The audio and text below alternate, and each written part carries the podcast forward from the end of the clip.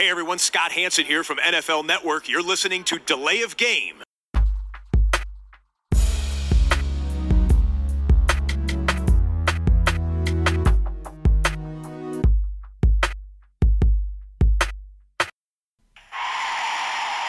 game. Offense. Five yard penalty. Repeat down. Repeat down. Repeat down. Repeat down. Ryan Fitzmagic menschelt. Clay Matthews verliert den Glauben an die Menschheit, vor allem an die Schiedsrichter. Und Cleveland freut sich über Freibier. Das alles und viel mehr im Podcast Delay of Game, Episode 42. Herzlich willkommen dazu. Wir sind diese Woche wieder zu dritt. Ich begrüße den Christian Hallo. und ich begrüße den Max. Hallo. Ja, schön, dass ihr da seid. Äh, Woche 3 habt ihr wahrscheinlich mehr gesehen als ich. Ich musste lange arbeiten, habe dann aber versucht, noch ein bisschen was aufzuholen. Und bevor wir loslegen mit dem Rückblick auf Woche 3, klären wir die Bierfrage. Christian, Ein Zwickel von Theo König.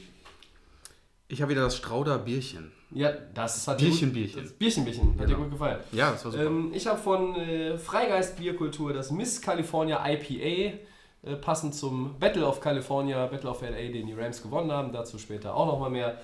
Ähm, ja, und schöne Grüße, wenn sich denn mal jemand gefragt hat, wo wir diese Biere eigentlich alle mal auftreiben, ähm, dann empfehle ich den Leuten, die in Düsseldorf und Umgebung wohnen, den Holy Craft Beer Store auf der Friedrichstraße. Schöne Grüße, falls uns jemand von denen zuhören sollte.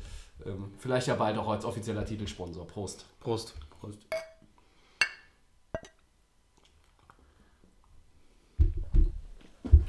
So, dann Hinein.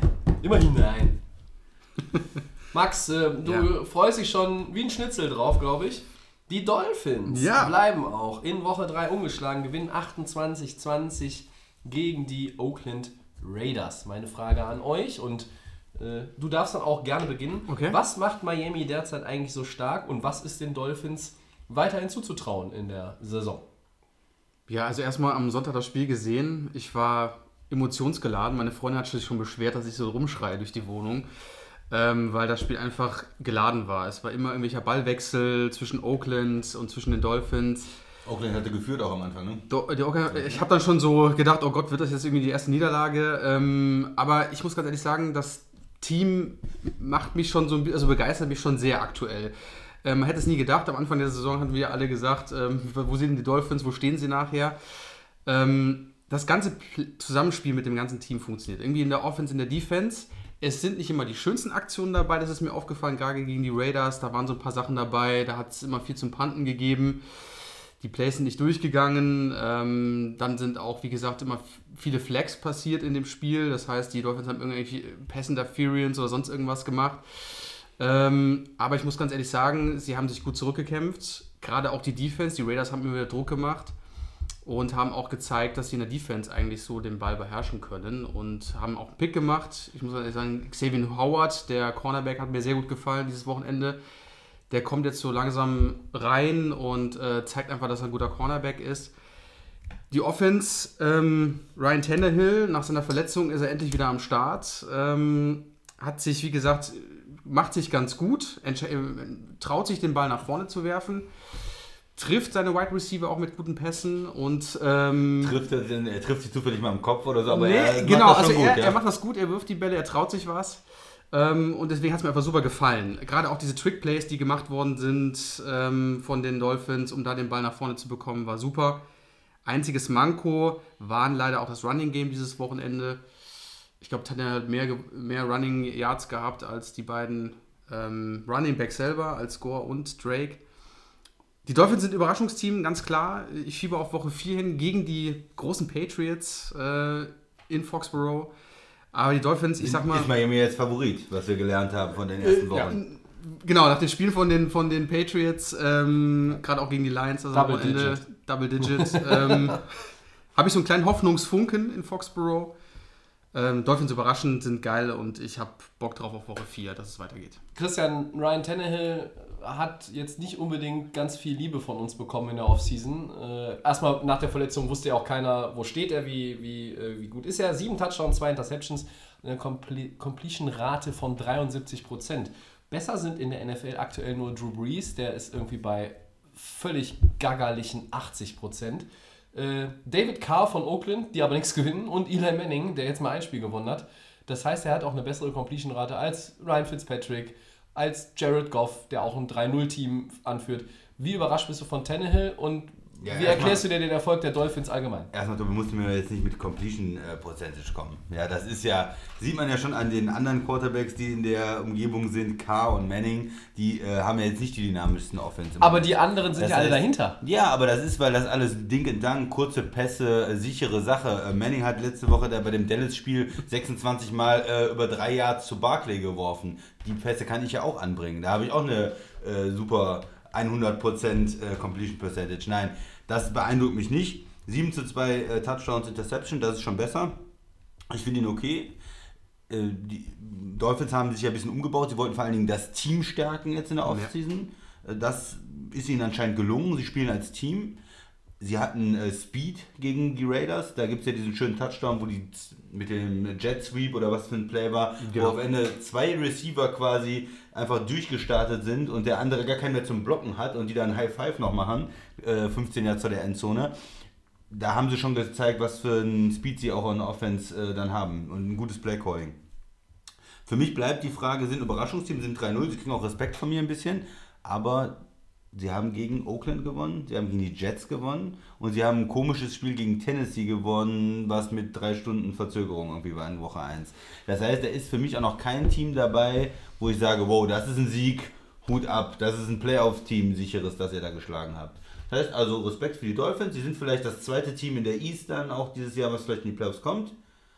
Aber ganz beeindruckt bin ich noch nicht. Super Bowl-Tickets habe ich noch nicht gebucht. Ist richtig, weil die Patriots kommen als nächster Gegner, dann kommen die Bengals und auch die Chicago Bears mit der starken Defense auch bei denen.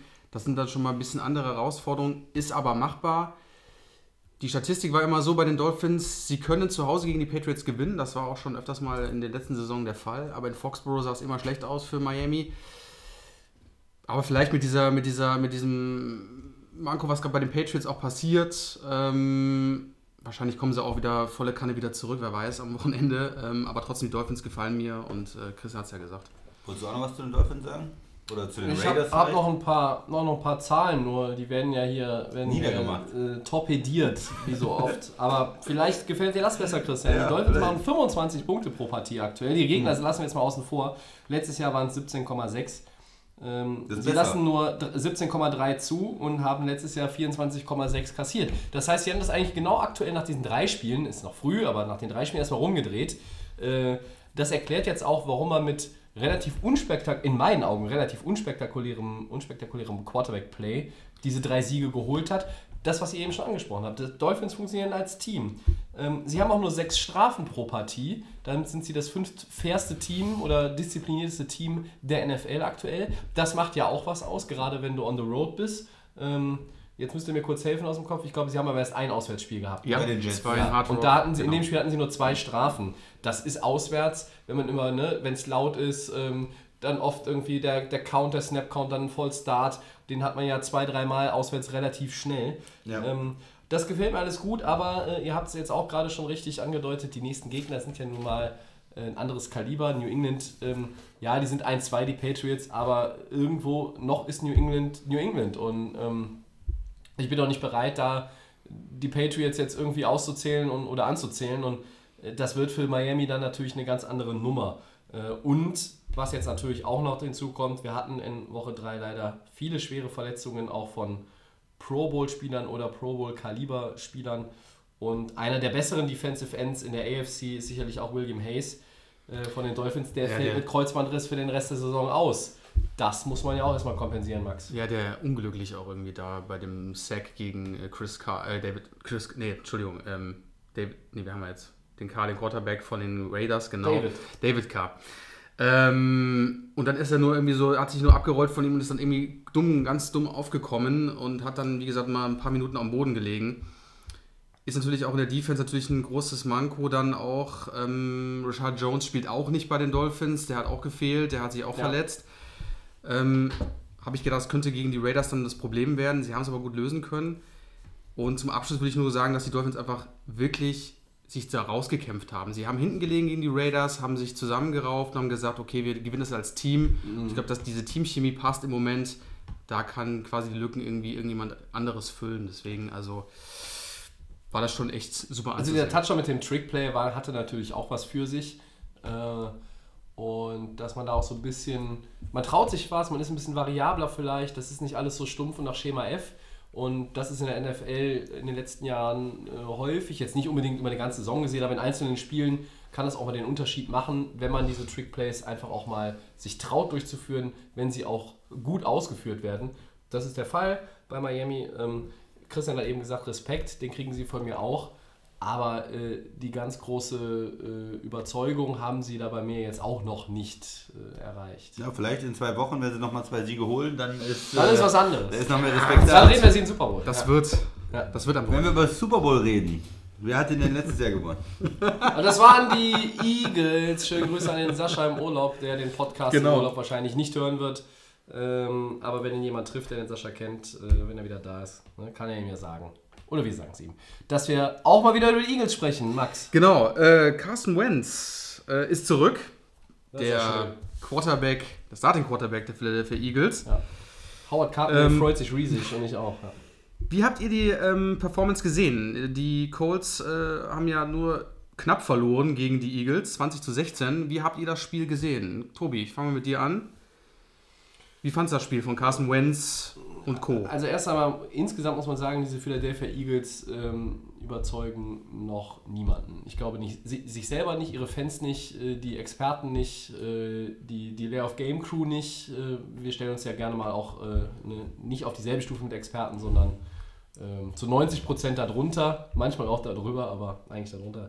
Nein, also die Eagles, äh, Sascha hat mir zum Beispiel als Eagles-Fan auch am Sonntag geschrieben und hat gesagt, ja, und äh, die Eagles machen dies ja weniger Spaß. Da habe ich ihm halt auch geantwortet, das ist jetzt die dritte Woche. Ja. Ähm, sie haben gewonnen. Wentz war in Ordnung, 25 von 37 Pässe, 255 Yards, ein Touchdown, eine Interception. Quarterback-Rating mit 84,9 war jetzt nicht überragend. Er ist auch fünfmal gesackt worden und hat einige offene Wide Receiver verpasst. Aber er hat das Team beim zum ja, Game-Winning Drive ähm, übers Feld geführt. Da haben die Eagles 17 Plays gehabt, über 75 Yards. Das ist, muss man halt auch erstmal so wirklich methodisch übers Feld kommen. Er hat auch gesagt, das Knie fühlt sich gut an. Aber es war jetzt noch kein Spiel. äh, Also dieses Spiel wird jetzt im Highlight-Tape von 2018 äh, keine Sonderrolle einnehmen. Christian. Ja, die, ich glaube, die Eagles sind ganz zufrieden. Das ist so ein typischer Saisonanfang, der holprig ist für ein Team, was im Super Bowl, äh, den Super Bowl gewonnen hat oder im Super Bowl war. Schwierig, aber sie haben jetzt trotzdem ähm, gewonnen wieder. Das heißt, sie sind eigentlich da, wo sie sein wollen. Warum? Das kann man, man kann ja auch hässlich gewinnen. Die Eagles haben auch die Qualität, die können mit der Defense gewinnen. Es- So war das Spiel für mich. Am Ende die Colts hatten ja den Ball. äh, Luck hat dann nochmal versucht, was zu machen. Aber die Defense hat dann in der Red in der Red Zone geschalten, gehalten, ihn ganz am Ende beim, beim Force Down sogar gesackt. Das heißt, eine ganz solide Defense-Leistung. Du hast nur ähm, 16 Punkte gegen die Colts zugelassen und, und gewinnst das äh, solide. Es ist nicht schön, es ist nicht spektakulär, es ist noch nicht die tolle Offense da, äh, über 500 Yards oder was. Es ist einfach solide und für, das reicht erstmal. Sie müssen ja nur in der East gewinnen und irgendwie in die Playoffs kommen und dann traut ihnen ja auch jeder dann zu, ähm, ihre Qualitäten wieder auszuspielen. Also ich bin da gar nicht äh, so unzufrieden und wäre auch als Eagles-Fan eigentlich nicht unzufrieden, weil solange du jetzt da gewinnst und im Playoff-Rennen bist, ist das doch super. Ein Sieg ist ein Sieg, Max, oder? Die Eagles, wie Chris hat es ja gesagt, das ist ein holpriger Start vielleicht am Anfang. Ich weiß jetzt gar nicht, was die nächsten Gegner sind bei den Eagles. Wisst ihr das vielleicht? Wie gesagt, also. die spielen jetzt gegen ähm, Tennessee oder auswärts in Tennessee. Ja, also wie gesagt, ich denke mal, Wentz war so eine Art Probe auch wieder für ihn. Er hat es getestet, wie sein Knie, äh, wie es aussieht. Er hat ja hier gesagt, dass es sich gut anfühlt. Ich glaube, der braucht nochmal so ein, zwei Spiele und dann denke ich mal, ist der Schwung auch wieder beim Team drin. Und ähm, ich denke, man hat da eigentlich ganz gut gesehen. Ich fand die Colts auch eigentlich gar nicht so schlecht. Die haben ja, wie gesagt, mit der Defense gut dagegen gehalten. Und ich denke, dass die Eagles sich da auf jeden Fall ähm, die nächsten ein, zwei Spieltage auf jeden Fall da wieder ja. das gewohnte. Dein, dein kritischer Blick in Richtung unserer äh, Helmtabelle, äh, die ist nicht aktuell. Ich habe es verpasst, Ja, ja, ich äh, hab- sie vor dem Aufnahmestart ak- zu aktualisieren. Ich habe nur mal nochmal auf die Division Ja, geschaut, der, wer nochmal da drin der ist. Tag, der Tag war chaotisch, aber wem sage ich das? Ähm, Das ja, sind so Fauxpas. Die können einfach nicht passieren. nee, das stimmt. Soll ich Ähm, das nächste machen, Tobi? Oder ja. was zu den Eagles? Nö, Eagles. Nö, ich habe ja meinen Teil zu den Eagles beigetragen jetzt. Nach 635 Tagen, das ist ziemlich lange, Ja, gewinnen die Cleveland Browns wieder. Ein reguläres Saisonspiel. 21-17 gegen die Jets. Wird jetzt alles gut bei den Browns? Wer möchte? Max, alles gut bei den Browns. Ich habe ja, glaube ich, letzte Woche auch gesagt, dass die Browns auf jeden Fall das Spiel gewinnen werden. Erster Heimsieg zu Hause. ja, da kann ich nochmal nachgucken. Das bin ich sogar sehr sicher, dass ich das gesagt habe. Ähm, Tobi überprüft gerade. Ja, Ja. Äh, Wir hatten die Jets und die Steelers. ja, du hast mich da reingetalkt, Christian. Genau. Du hast gesagt, die finden immer einen Weg zu verlieren. Ich hab's schon auf den Lippen hier, ja, ja. Aber dafür hatten wir die Steelers. Also unsere Delay of Game Tippliste, das wird äh, mich nicht 1-1. voranbringen. Ja. 1-1 für alle gewesen. Also mir hat das eigentlich ganz gut gefallen da. Die, die Cleveland Browns, die waren motiviert. Ähm, von der Defense her habe ich ja auch schon gesagt, das wird den Jets so ein bisschen das Problem machen, ähm, weil die Defense eigentlich ganz gut steht bei den Browns. Da passt das eigentlich aktuell gerade. Offense, ja, jetzt kam ja wie gesagt auch Baker Mayfield das erste Mal zum, äh, zum Starten und hat sogar einen eigenen Touchdown quasi gefangen. Ne? Es war ja dieses, dieses auch eine Art Trick-Play. Die Two-Point-Conversion. Genau, und äh, die Two-Point-Conversion, genau. Ähm, jetzt ist er ja auch der Starter bei den Cleveland Browns. Ja. Ähm, ich denke mal, das hat jetzt gut. Ähm, natürlich auch die, ich sag mal, ist auch so ein bisschen so, die, die Fans, glaube ich, wollen das jetzt auch ein bisschen, dass dieser klar, junge Mann ja, kommt. klar, Ne? ja. Das ist der Nummer 1 Pick. Ähm, er hat gut ausgesehen, er hat seine, die Bälle an den Mann gebracht. Und ich glaube, jetzt ist wenigstens der eine Sieg schon mal da. Ähm, es sieht nicht so schlecht aus. Ob es jetzt wirklich der Durchbruch für die Browns wird, ob es Playoff ist, davon gehen wir mal eher nicht aus. Aber ich denke mal, so ein paar Siege werden jetzt drin sein. Und Mayfield sieht gut aus, auch für die nächsten Spiele. Du kannst ja auch nicht viel kaputt machen. Also Cleveland Richtig. kommt von der 0-16-Saison. Andere Rookie-Quarterbacks, die übernehmen irgendwo äh, Josh Allen in Buffalo, auch wenn er am wenigsten dafür kann zum Beispiel, die waren letztes Jahr, hatten eine positive Bilanz. Ähm, Arizona hatte zumindest ein paar Spiele gewonnen, wo jetzt dann Josh Rosen äh, von Sam Bradford übernimmt. Aber bei Baker Mayfield ist es ja so, du kannst nicht viel kaputt machen und dein Debüt war eigentlich gelungen. Das hat sich im Laufe des Spiels ja noch so entwickelt. Tyrod Taylor war 4 von 14. Ja, die Fans haben auch schon nach Baker Mayfield gekräht. Sie haben ihn bekommen, auch weil Taylor dann äh, sich die Gehirnerschütterung zugezogen hat. Jetzt hat Hugh Jackson nach dem Sieg auch gesagt, er ist der Starter. Das ist der logische Schritt. Äh, alles andere ergibt auch wenig Sinn. Äh, 17 von 23, ähm, ich glaube 201 Yards. Äh, Und wie gesagt, er hat die Two-Point-Conversion zum Ausgleich 14-14 gefangen. Und er kam aufs Feld, da stand es 0-14. Und das erste, dann habe ich gedacht, okay, ich habe mir das Spiel ähm, quasi äh, Play for Play in der Zusammenfassung angeguckt und habe gedacht, okay, jetzt bin ich gespannt, wie es losgeht. Der Anfang ist eigentlich schon entscheidend, nicht für seine Karriere, sondern für dieses Spiel heute und, und, und wie er wahrgenommen wird. Und ich glaube, erste Passplay, 10 Yards First Down, äh, danach war es wieder irgendwie ein Pass, der angekommen ist, 8 Yards an Carlos Hyde gelaufen. Und das lief irgendwie von Anfang an. Da war die Chemie da, da war die Überzeugung da, die hatte Tyrod Taylor überhaupt nicht. Und ähm, ja, äh, wird jetzt alles gut bei den Browns? Ich weiß es nicht, aber ich glaube, es läuft so langsam in die richtige Richtung. Nur es, es läuft langsam. Niemand sollte jetzt erwarten, dass die drei Schritte auf einmal machen. Das wäre auch vermessen. Ähm, Ich, würde da gerne einhalten. Äh, ein, oder wollte, ja, also was ich noch als einzigen Gedanken hatte, jetzt abseits von Baker Mayfield, äh, der Unsung Hero ist ja eigentlich in dem Spiel äh, fast sogar Carlos Hyde, äh, der 98 Laufyards und äh, noch einen Ball für 5 Yards, hatte 103 Total Yards, hat zwei Touchdowns erzielt. Ähm, der Mann hat ja die Offense mindestens zu Getragen, 50 Prozent mitgetragen in dem Spiel. So, bitteschön, Christian.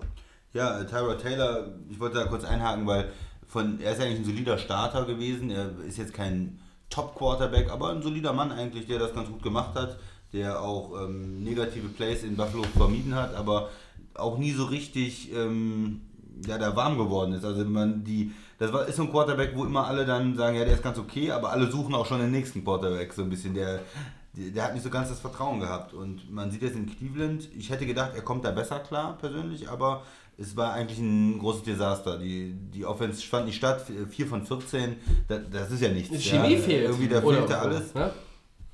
passt da irgendwie nicht. Und wenn dann so jemand äh, wie Mayfield dann da ist, natürlich, dann ist der Druck immens. Der, der muss gebracht werden eigentlich. Der will spielen. Die Teammates wollen, dass er spielt. Die Fans wollen, dass er spielt. Also irgendwie, er kommt rein und dann führt er sie zum Sieg. Und da ist jetzt erstmal ganz klar Mayfield, der Zug ist jetzt erstmal da und alle wollen ihn sehen und dass er spielt. Und ich finde es nicht schlecht. Du kommst von einer 016-Saison und du hast jetzt 1-1-1 kannst jetzt befreit aufspielen mit deiner ganz guten Defense, mit der Offense, die sich vielleicht entwickelt. Der wird bestimmt ein paar Fehler machen, aber Entwicklung und, und äh, gucken, dass du möglichst viele Spieler, junge Spieler entwickelst, das muss ja eigentlich das Ziel der, der Browns auch sein. Der Messias, Max, ist er das? Also Baker, nicht du, Wenn sondern. ich jetzt nochmal äh, zurückblicke, die Browns waren 0-16. Du hast vorhin den Satz gesagt, die hatten nichts zu verlieren. Sie hätten meiner Meinung nach vielleicht schon an der ersten Woche mit ihm starten sollen. Ähm, einfach nur so, es ist, die Browns haben immer relativ früh in den Drafts gepickt, das heißt, sie haben immer Talente aus den Colleges gehabt.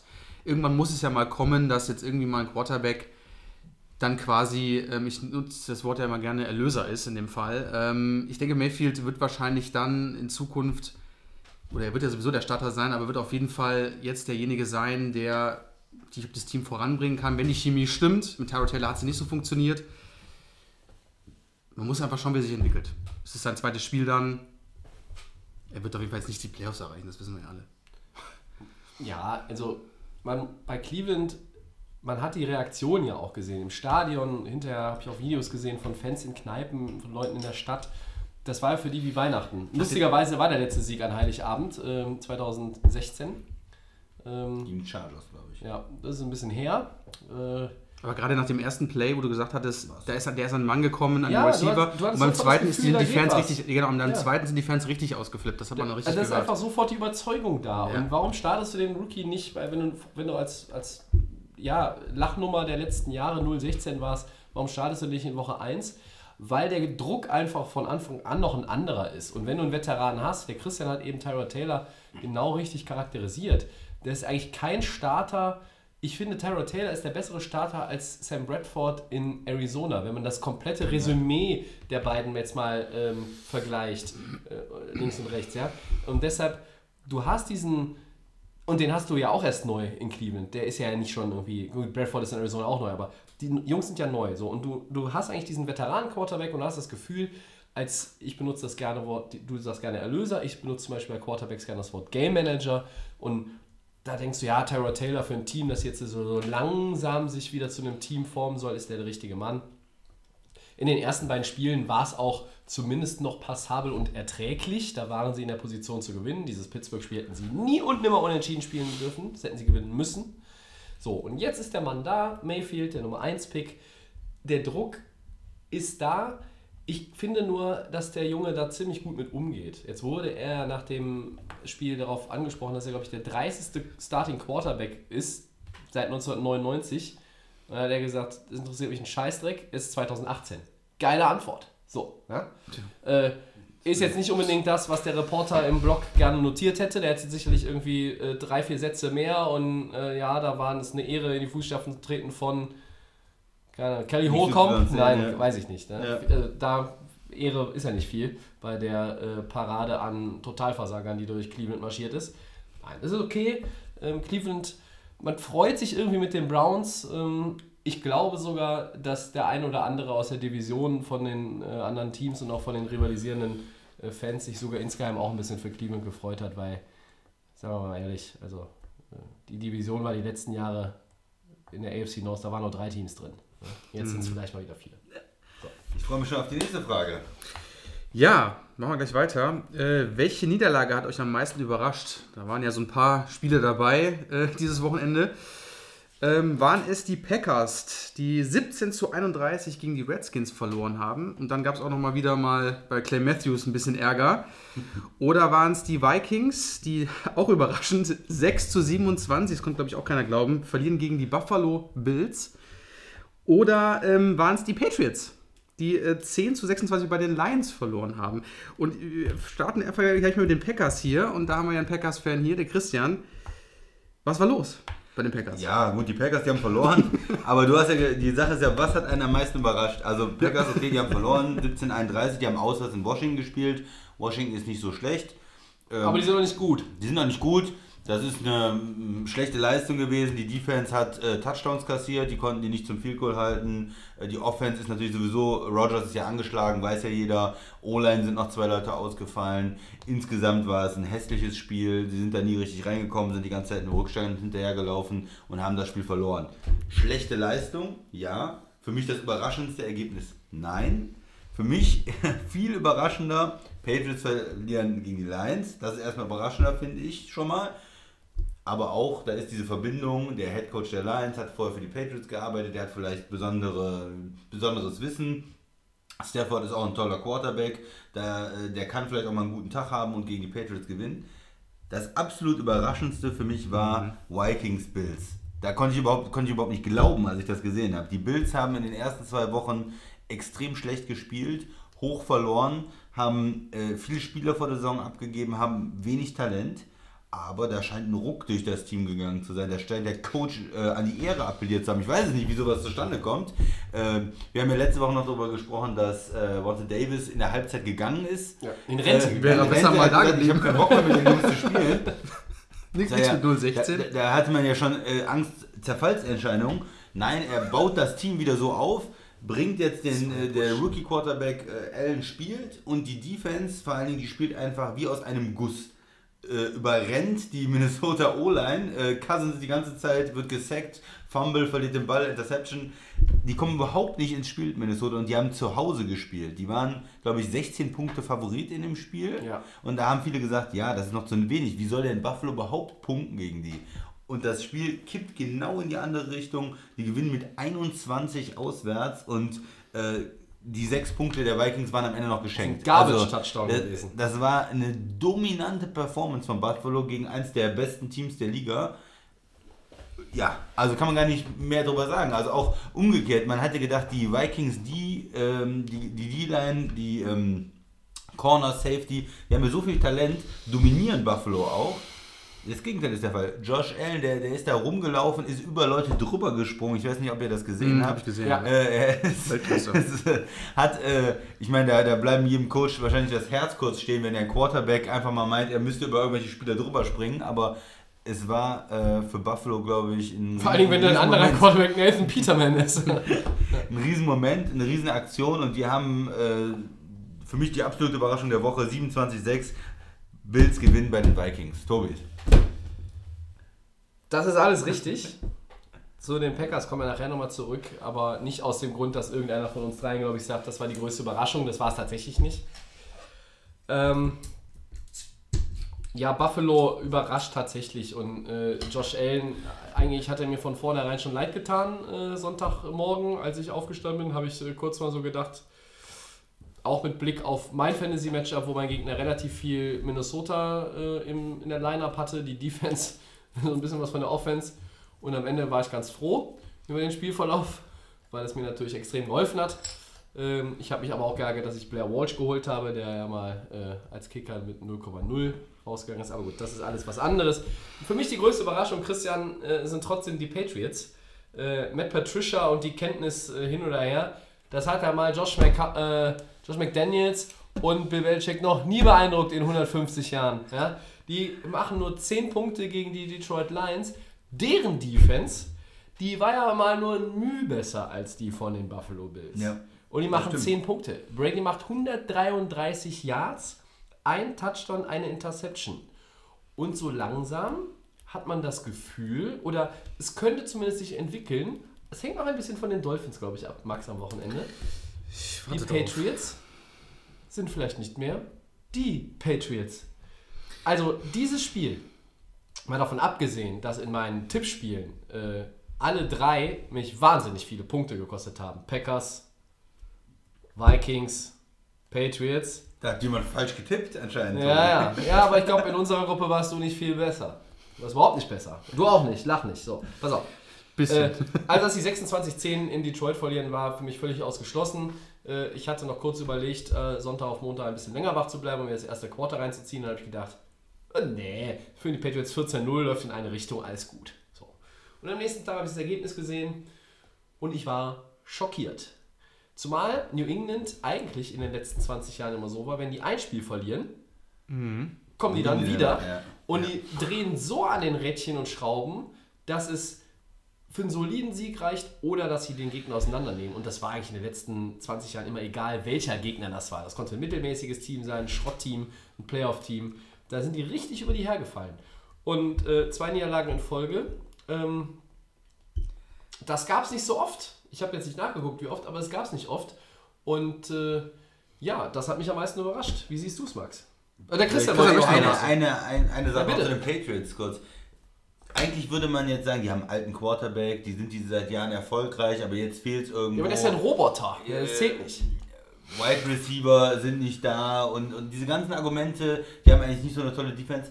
Das, und die, die müssten eigentlich jetzt endlich mal ähm, nicht, die, äh, nicht in den Super Bowl kommen und so weiter. Nur wir haben dieses, dieses Schema, haben wir einfach schon die ganzen Jahre immer wieder gesehen. Die starten 1-1, 2-2, 1-2, dritte Woche, vierte Woche, da verlieren die, äh, das war mal ein Spiel in Kansas City, wo, wo alle sagen, boah, die Patriots, ist ja ein Desaster und Brady und vielleicht muss er gebencht werden und, und dann Woche 8, dann, dann gewinnen die irgendwie sechs Spiele in Folge und Woche 10 sagt jeder, ah, die Patriots kommen wieder Ja. in den Super Bowl.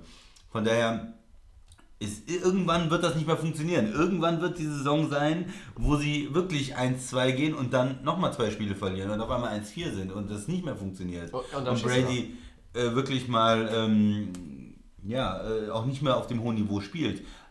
Aber ich glaube, alle sind vorsichtig, weil wir haben das genau schon mal so gesehen, letztes Jahr, vor zwei Jahren. vor Nicht nur Jahren. einmal, ja, Ne? das ist schon richtig. Also man muss extrem vorsichtig sein. Sie haben in Jacksonville verloren, okay, haben jetzt ein schlechtes Spiel gemacht gegen Detroit. Aber In der- in wir der- werden ich- alle ich das Spiel gegen Miami beobachten. Wenn sie drei in Folge verlieren, dann wird es schon sehr Ich spannend. meine, ich meine, in der Konstellation jetzt hat mich Ja. das tatsächlich in diesen drei Teams, die verloren haben, drei Playoff-Teams, drei Teams, die garantiert in die Playoffs kommen, meiner Meinung nach, nach wie vor. Also bin ich auch bei New England von überzeugt. Noch. Ähm, das hat mich schon am das meisten hat dich überrascht. mehr überrascht als Buffalo in Minnesota. Äh, naja, gut, ihr habt ja Minnesota auf 14-2 gesetzt, ich nicht. Ne? Deshalb, äh. Max, Ja, was haben wir ähm, dir? 19 Uhr, da haben mich dann auch erstmal die Vikings überrascht. Das war auf jeden Fall ganz klar. Die Bills haben einfach konstant gegen die Vikings Druck gemacht. Ich glaube, erst am Schluss kam irgendwie Cousins ja auch mit dem Touchdown und da wurde ein bisschen Dix angespielt und ein bisschen Thielen angespielt, die Wide Receiver. Da kam ein bisschen was. Aber es ist unfassbar. Ich glaube, diesem ganzen Davis-Thema, was da in der, in der Kabine passiert ist, war, glaube ich, irgendwie entweder was der Push für die, für die, äh, für die Bills, wo die gesagt haben, okay, 0-16 machen wir hier nicht, was ich ja letzte Woche noch so als Spaß aber gesagt Entschuldigung, hatte. muss jetzt jede Woche einer zurücktreten, damit in der nächsten Woche irgendwie mal sich den äh, Arsch aufreißen? Man hofft natürlich jetzt nicht, ich hoffe, dass das jetzt für die Bills äh, das Einzige war. Aber Josh Allen, auch wie er agiert hat, ähm, Chris hat es gesagt, er springt über Leute drüber. Er probiert was. Er hat, ist selbst mal in den Touchdown gelaufen. Ja. Ähm, ich habe mich für ihn am meisten gefreut. Der ist dann äh, in den Touchdown gelaufen, hat sich dann gef- äh, ist dann richtig hochgesprungen, hat sich gefreut, dass er das so, ähm, so geil gespielt hat. Und ähm, Wahnsinn. Also dieses Spiel hat mich echt überrascht. Und dann kam natürlich in der Nacht ähm, das Patriots Lions und ich als Miami-Fan habe mir schon gedacht, okay, guck dann so, so die Zusammenfassung an und sehe so die, die, die Patriots strugglen gegen die Detroit, Pis äh, die Detroit Lions. Und ich denke mir dann so, Wir hätten auch gegen die Pistons verloren. ja, wahrscheinlich an dem Abend. Ähm, Hast dich schon gefreut irgendwo. ja, natürlich. schon auf die natürlich. Division, ja? Ich, ich, ich, ja, ich schiele einfach nur auf, den, auf die Woche 4, weil Edelman kommt, glaube ich, erst in Woche 5 Ja, wieder. das ist korrekt.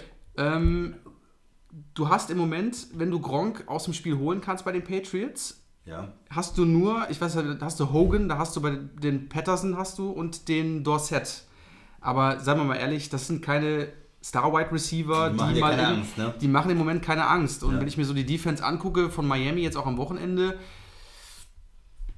aber das bist ist optimistisch, Ich ja? bin optimistisch, aber ich bin auch sehr vorsichtig, weil Tobias hat denn auch, der, Tobi hat auch gesagt, das Thema, sie verlieren normalerweise kein zweites Mal. Und jetzt haben wir schon Spiel 2 verloren. Und jetzt habe ich natürlich auch so ein bisschen die Befürchtung, dass in Foxborough es natürlich jetzt auch hageln könnte. Aber Ich glaube, drei Niederlagen in Folge haben sie seit 2000 nur zwei oder drei Mal gehabt.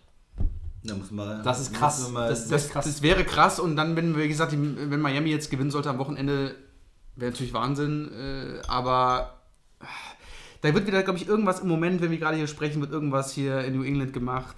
Belichick geht Ja. nochmal alles durch. Oder- Brady oder wird nochmal reingeholt. Ja. Genau, Brady Ja. wird nochmal reingeholt zu einem extra Gespräch und dann werden noch die Taktiken geändert etc. Die Patriots werden wahrscheinlich nicht so schlecht wieder zurückkommen, ganz klar. Ja. Also, Also, beide, also beide, beide, beide, Sachen, Packers haben wir ausgeschlossen, beide Sachen waren schon extrem überraschend, muss man, muss man sagen. Ich habe jetzt einfach mal die Patriots genommen, weil die, die Konstanz, mit der die natürlich äh, auch ähm, Gegner vom Gameplan schon auseinandernehmen können, und das habe ich eigentlich im Vorfeld bei den äh, gegen die Lions als nicht besonders schwierig erachtet. Die Konstanz haben sie ja natürlich über einen viel längeren Zeitraum als die Vikings jetzt mit Mike Zimmer und Äh, jetzt auch noch einen neuen Quarterback und so. Vikings sind schon seit Jahren ganz gut, aber sind ja jetzt im Grunde genommen letztes Jahr erst zum super Team geworden und jetzt ja eigentlich ein noch besseres Team, weil, man, weil alle sagen, der Quarterback ist noch besser. Also da sind einige Sachen, ähm, die ja schon schwer verwundern. Wir müssen aber nochmal leider über, also nicht leider, sondern sehr gerne auf Clay Matthews zu sprechen kommen.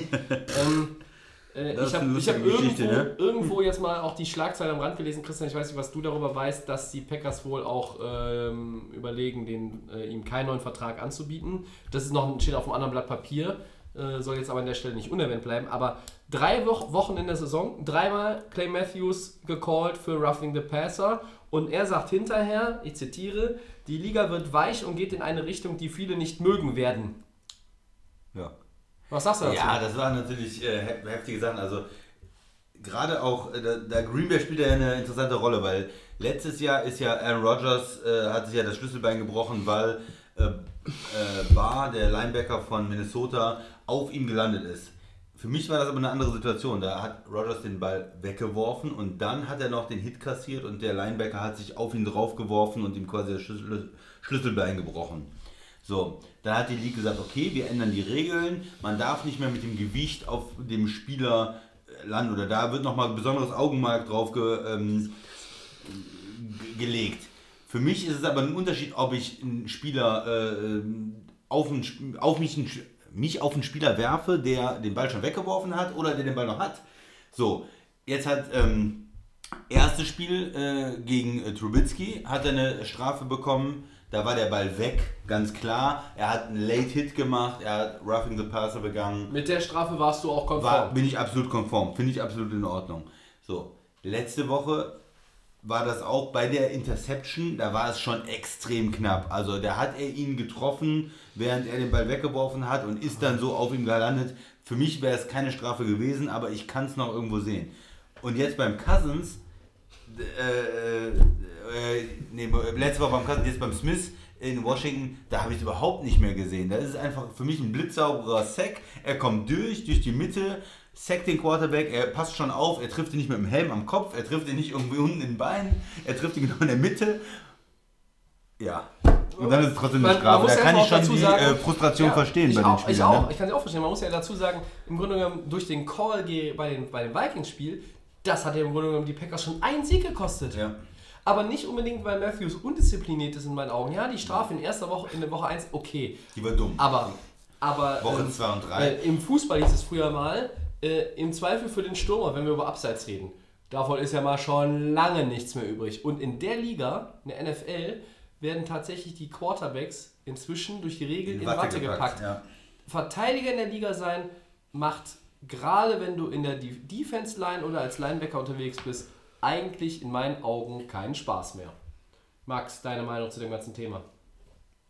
Habt ihr den? Ihr habt das Ich habe gesehen, hab das ne? gesehen und Clay Matthews auch, ist ja kein Spieler, der irgendwie für irgendwelche Brutalität oder so mal aufgekommen ist. Der ist ein Nein, fairer ja. Typ, der jahrelang spielt, der weiß, wie er einen Quarterback anzufassen hat. Das hat er von der Pike auf gelernt.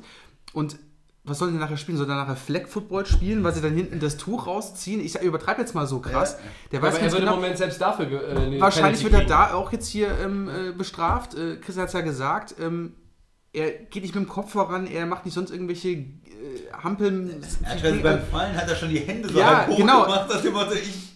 Ich, ich weiß auch nicht mehr, wie, wie, sollst du, wie sollst du den Quarterback, wie sollst du den anfassen? Also sollst du kurz noch vor nochmal abbremsen, warten, bis er geworfen hat und dann nochmal auf ihn zugehen? Also du bist ja in dem Flow drin, du versuchst ja schon die, die Offense-Line wegzudrücken, bist ja richtig in, in Anstrengung und dann hast du die freie Chance, kannst auf ihn losgehen. Also,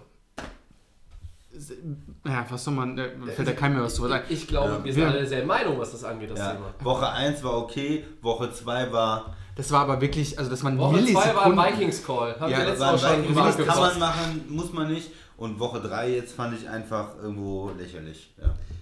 Wahrscheinlich, ja, wahrscheinlich haben wir dann, die, es sind noch ein paar Spieltage, vielleicht sprechen wir nochmal. Vielleicht schafft das ja in 16 Spielen 16 äh, Roughing the Passer. Das wäre ein NFL-Rekord. Aber für, für ihn auch, äh, du hast kurz angesprochen, er ist 32, glaube ich, oder sowas, 33, er will nochmal einen Vertrag vielleicht kriegen, ist ein langjähriger verdienter Spieler, aber du siehst auch ganz anders aus. Es könnte sein, du hast drei Sacks nach drei Wochen und bist der Held, weil du auch Spiele gewonnen hast zu deinen Ja. Teams und kriegst den neuen Vertrag. Oder wie jetzt, du hast null Sex und hast dafür drei Strafen und bist der Depp. Ne? Also es ist Das, so... das spielt für, im Kopf Ja. des Spielers natürlich eine immense Rolle, Ja. ne? weil er genau das, was du gerade beschreibst, das ist ja auch das, was der Spieler denkt. Der Spieler denkt, klar, auch ein, ein Spieler wie Clay Matthews brauchen wir uns nicht drüber unterhalten, der denkt in erster Linie an den Teamerfolg. Aber ein Spieler wie Matthews denkt auch daran, wie es mit ihm weitergeht. Das ist ein Contract Year. Und das ist in jeder Sportart so, das wissen wir immer. Dass Im Contract Year sind die Jungs immer schwer auf Draht, sind immer auf Zack, wollen immer aus allem das Maximum rausholen. Und das ist, das versucht er auch. Ja, hat er doch gezeigt. Also ich sag mal so. Eigentlich, er- er ne, kommt zum er- er kommt zum Quarterback. ähm, aber und- nicht so, wie die NFL sich Genau, das also wie die Liga macht dann quasi so den Ja. Spieler. Ähm, ist so die Frage, ob er jetzt irgendwie jetzt durch diese drei, ähm, durch diese drei Fouls quasi, dass er dann, wie wird es in den nächsten Spielen aussehen? Ist er dann jetzt ein bisschen vorsichtiger? Versucht das trotzdem weiter konstant zu sein? Ähm, Er steht, er steht auf jeden Fall unter Beobachtung. Ja, und das ist halt auch so ein definitiv. Problem. Das, das geht halt in die völlig falsche Richtung. Weil auf diesen Spieler nach den ersten drei Wochen, ähm, der wird den Call im Zweifel nicht für sich bekommen, sondern er wird ihn im Zweifel weiterhin gegen sich bekommen. Ja? Ähm, was ich schockierend, äh, nicht schockierend, aber schon sehr verwunderlich und auch irgendwo ähm, verstörend finde, ist, ist dass, die, dass die Liga den Call dann verteidigt und dann auch noch sagt, ja, die Regel ist ja so und so. Er ist mit allem Gewicht auf dem Quarterback gelandet. Also ganz ehrlich, Freunde, das ist ein Vollkontaktsport. Und wenn wir jetzt hier darüber reden, wenn, wenn du, du stürmst mit quasi Vollspeed, den du aus, der, aus dem Stand, sagen wir mal, aus dem Stand kommst du an deinem O-Liner sofort vorbei. Mit dem Vollspeed, den du in 6, 7, 8, 9 Yards maximal aufnehmen kannst in voller Montur, und das ist ja jetzt, wir reden ja nicht über Usain Bolt, ähm, stürzt du dich auf den Quarterback. So, das ist dein Ziel. Wenn du quasi den Quarterback schon vor Augen hast und der guckt schon so und denkt so, oh, ich nehme den Ball mal lieber runter, jetzt kommt der Sack und aber in dem Moment nicht darüber, da- darüber nachdenken musst, du musst darüber nachdenken in dem Moment, äh, wie lande ich denn jetzt am besten? Ja, dann können wir auch, dann können wir wirklich zum Flag Football übergehen oder wir spielen eine Runde Hallenhalmer, weil dieser Part der Regel, der gefällt mir überhaupt nicht. Also Quarterbacks schützen, das ist ja immer schön und gut und ich möchte auch die Star Quarterbacks die ganze Saison sehen. Wir kommen gleich zu einem, den werden wir leider die Saison nicht mehr sehen, aber ähm, da fehlt mir irgendwo äh, der Sinn oder, oder der, der gesunde Mittelweg, weil der landet dann mit dem Gewicht, äh, mit dem vollen Gewicht auf dem Spieler.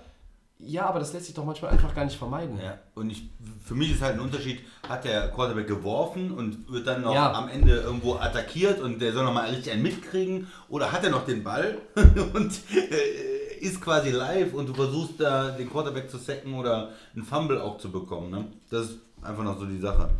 Ja, äh, So, wir diskutieren über Schiedsrichter jetzt schon auch äh, in drei Wochen Saison, äh, drei Wochen lang.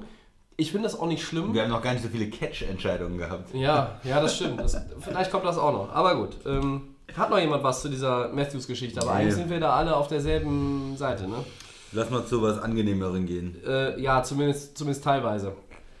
Äh, 38, 27 gegen die 49ers. Unser nächstes Thema sind die Chiefs. Patrick Mahomes und die Kansas Offense sind weiter auf dem Kriegsfahrt. Auf Wortspiel mit Indianern und. Häuptlingen. Das ist Großartig. Äh, habt ihr das so in der Form kommen sehen? Und dann müssen wir leider natürlich auch auf den zweiten Teil äh, dieses Spiels eingehen. Äh, wie geht's weiter für die San Francisco 49ers ohne Jimmy Garoppolo? Kreuzbandriss out for season. Max. Ja, 49ers, Chiefs, ähm, Patrick Mahomes, ja, was soll man zu dem sagen? Er ist absolut der, absolute Granate gerade, was hier äh, beim Football angeht. Ähm, 13 Touchdowns, keine Interceptions. Ähm, nur Rogers und Breeze haben hier äh, auch das Thema ohne Interceptions. Der spielt wie ein junger Gott, Gott. sag ich mal so. Ne? Also der doch wie ein alter Gott, ehrlich hat, gesagt. Ja, hat das Vertrauen vom, vom Verein bekommen, ähm, spielt unglaublich. Der geht nach vorne, der ähm, sieht die Plays, der sieht die freien Receiver, hat natürlich auch tolle Anspielstationen, das darf man immer nicht vergessen. Ähm, bei den Chiefs läuft es einfach von vorne bis hinten. Bei den 49ers, ja, 27 Punkte haben sie ja gemacht. Jetzt ist ja Jimmy G, ähm, Christians äh, ja. Hoffnungsträger. Ja. Ähm, ist er jetzt auch out for season? Ich bin jetzt mal gespannt, was die. Ich habe jetzt auch gesehen hier, Richard, äh, Richard Sherman fällt auch aus bei den 49ers. Ja. Ähm, Ist auch verletzt. ist auch verletzt. wie sich die San Francisco 49ers da erholen werden, weil ähm, das ist ja, ich weiß gar nicht, wer ist denn da der, der Backup von den 49ers? Wisst ihr das? CJ Beathard. Ah, okay, ähm, sagt mir nix. Letztes Jahr sieben Einsätze, vier Touchdowns, sechs Interceptions. Volles Vertrauen von Kyle Shanahan habe ich auch. ja, ähm, es wurde sehr viel Hoffnung einfach auf diesen Jimmy G gesetzt. Das habe ich euch vor der Saison Recht. gesagt. Ist zu Recht, Recht. ja. Muss man sagen. Aber jetzt, wo ist der Plan B? Du hast einen, vielleicht irgendwo. gibt, wenn ja, ein Star Quarterback ausfällt, gibt es keinen Hast du Plan erstmal keinen Plan Brady B. ausfällt, gibt auch keinen Plan ja, B. du hast aber trotzdem. Ja, Doch, der war früher Jimmy Garoppolo. Jetzt ist er heuer. ja, oder? den Plan B haben eigentlich nur die Eagles, was Quarterbacks angeht, ja, im Moment, aber trotzdem. Was so ist der viel, Plan B, wenn ein Tannenkopf ausfällt? ja, dann ist natürlich die Brockwurst am Start. äh, Ja, Brock du kannst aber noch Jack Cutler reaktivieren. Ähm, äh, wurde ja, glaube ich, schon für die Cardinals oder so irgendwie gesagt, keine Ahnung. Ähm, Nein, für mich ist die Saison ist vorbei. Für Die die, Saison ist- 49ers. also, ja, das ist ja. dein, dein Star, Quarterback, ist- Star Quarterback, der geht äh, runter, der, Der der verdreht sich das Knie bei einem. Ja, Bei einem äh, Scramble. beim Der wollte, Scramble, er der ist, versucht er ist zu spät of bounds von- gegangen, weil er noch ein Yard extra machen wollte. Versucht er Ja. und dann verdreht er sich das Knie und dann ist die Saison einfach gelaufen. Ja. Das ist eine verlorene Saison leider für die 49ers. Die haben nicht schlecht gespielt. Die haben knapp in Kansas City ver oder knapp, okay, mit 11, aber die haben Aber Punkte gegen gemacht gegen die in, darfst du verlieren. in, in Kansas City. Äh, gegen Kansas City.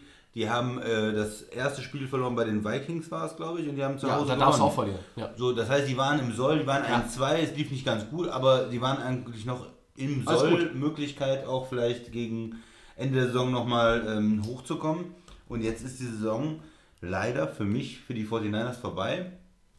Verlierst deinen Star Quarterback, verlierst jetzt auch noch Sherman in der Defense und du, die werden auch gute Spiele machen, die werden auch nicht alles verlieren. Aber dieser Glaube, dass die in die Playoffs vielleicht kommen können oder irgendwie, dass es eine gute Saison wird, ist für mich vorbei. Ich würde jetzt so zwei, drei Siege weniger, die hätte ich vorher vielleicht auf acht, neun Siege, jetzt sind sie vielleicht noch bei sechs, fünf. Ja. So mit einem Backup-Quarterback, dann, dann gehst du halt 6-10 und dann musst du nächstes Jahr dich nochmal einfach neu orientieren. Sie haben ein großes Vertrauen in Beathard, haben sie ihn verlauten lassen. Das ist ja erstmal logisch als, als Das hat McCarthy letztes Jahr auch gesagt, als, Als Brett Rogers, ja, ja, das ist richtig. Aber ähm, Sagen sie alle, ne? ich glaube, dass vielleicht dann nochmal, also wir, wir fangen tatsächlich bei dieser Headline mit den schlechten Neuigkeiten Ja. an und äh, kommen gleich zu Kansas City, die äh, wirklich uns alle, glaube ich, überaus erfreuen, weil wir sie auch alle, wir haben alle für Kansas City auch was übrig. Aber jetzt erstmal noch zu den 49ers von mir.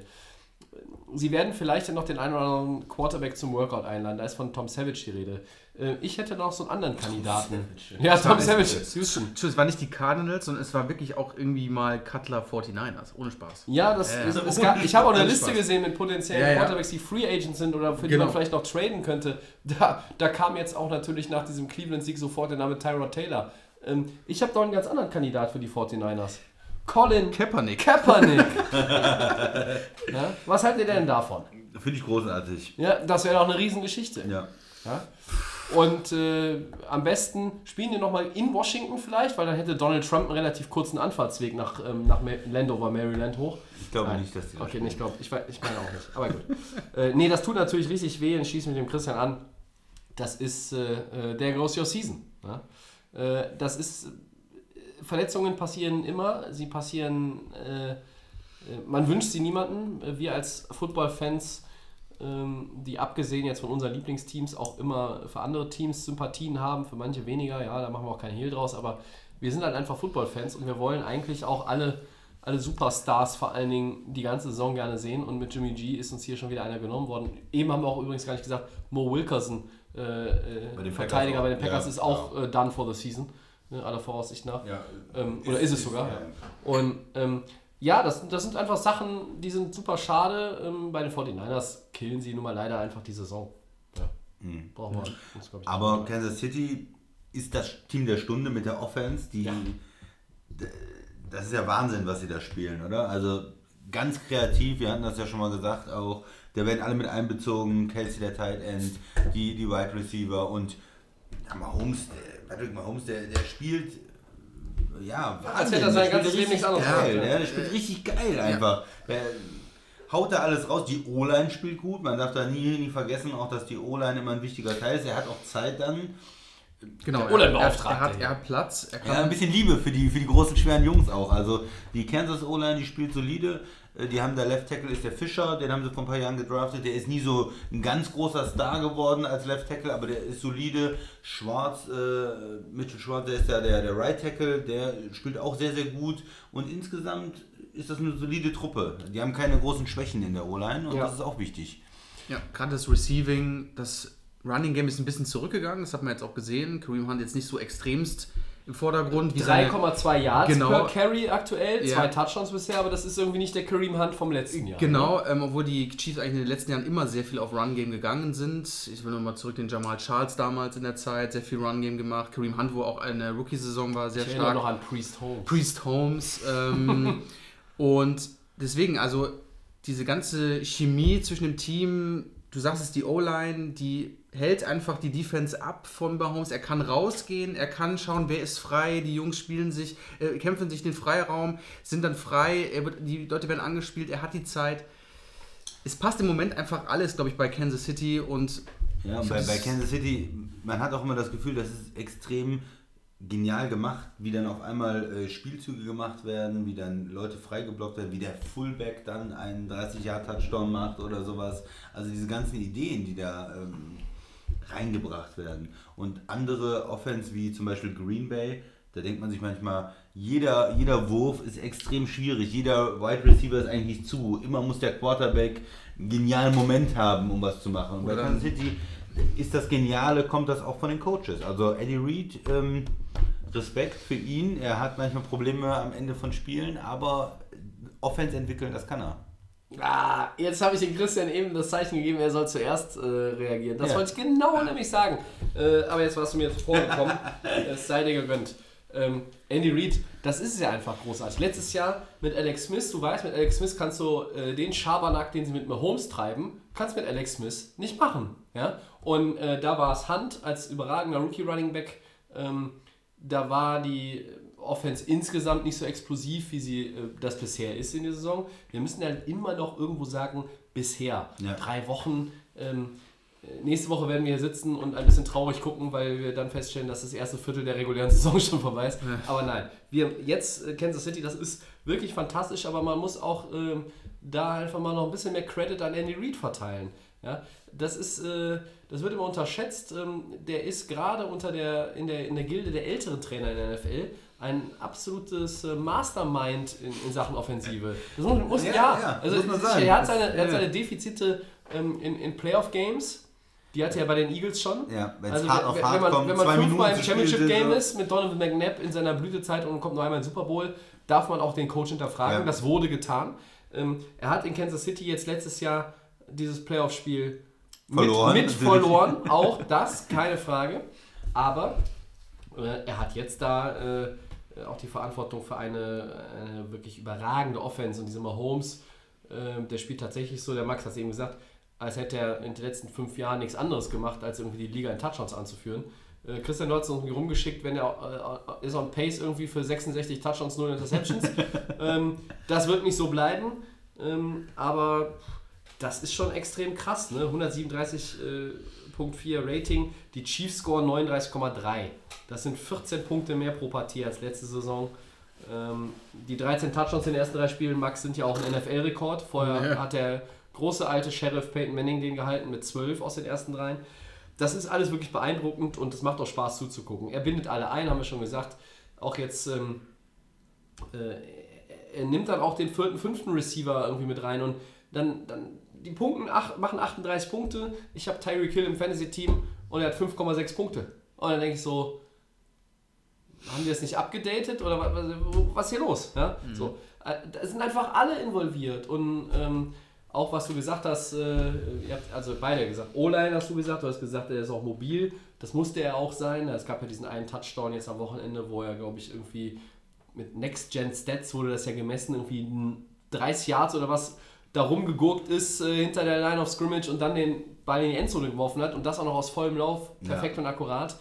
im Moment. So, ja, auf, ja genau, äh, war glaube ich in, von, auf Conley, glaube ich, war das, ne? Ja, Sowas, ja, genau, ja. Also im Moment kannst du äh, an Kansas City eigentlich nichts Schlechtes finden in der Offense. In der Defense gibt es sicherlich eine Menge Verbesserungspotenzial, aber Ja, aber er hatte, er hat genau bei dem Playcall hat er nochmal die Zeit, er ist glaube ich in die andere Richtung, ist dann nochmal umgedreht. ja, und ist dann quasi dem Defender noch davon gelaufen Genau, und hat dann auf. Balance und dann ich, war Conley wirklich in der, in der Ecke, also war schon wirklich äh, Und das, das dürfen wir nicht vergessen, die Defense von Kansas City ist nicht so gut, Ja. muss man sagen. Das haben wir auch, Verluste, haben wir auch in ja, der ja. Vorschau gesagt, ne? Sie ist im Umbruch. Ja? Die haben jetzt auch 27 von äh, den 49ers gekriegt und die werden immer, es war gegen Pittsburgh so, oh, wir führen, äh, sieht alles super aus, oh, 21, 21. Ja. Hups, wir haben mal wieder drei Touchdowns reingekriegt. Also das wird die ganze Saison ein Thema sein. Kansas City muss auch so viel scoren, um zu Ja, gewinnen. wir- weil wir die haben Defense sie- wird immer 25, Ja. 28, 30 Punkte abgeben. Das über die Defense Ne? haben wir so eingeschätzt, auch in unserer Preview. Die Offense haben wir sicherlich ein Stück weit unterschätzt. Ja.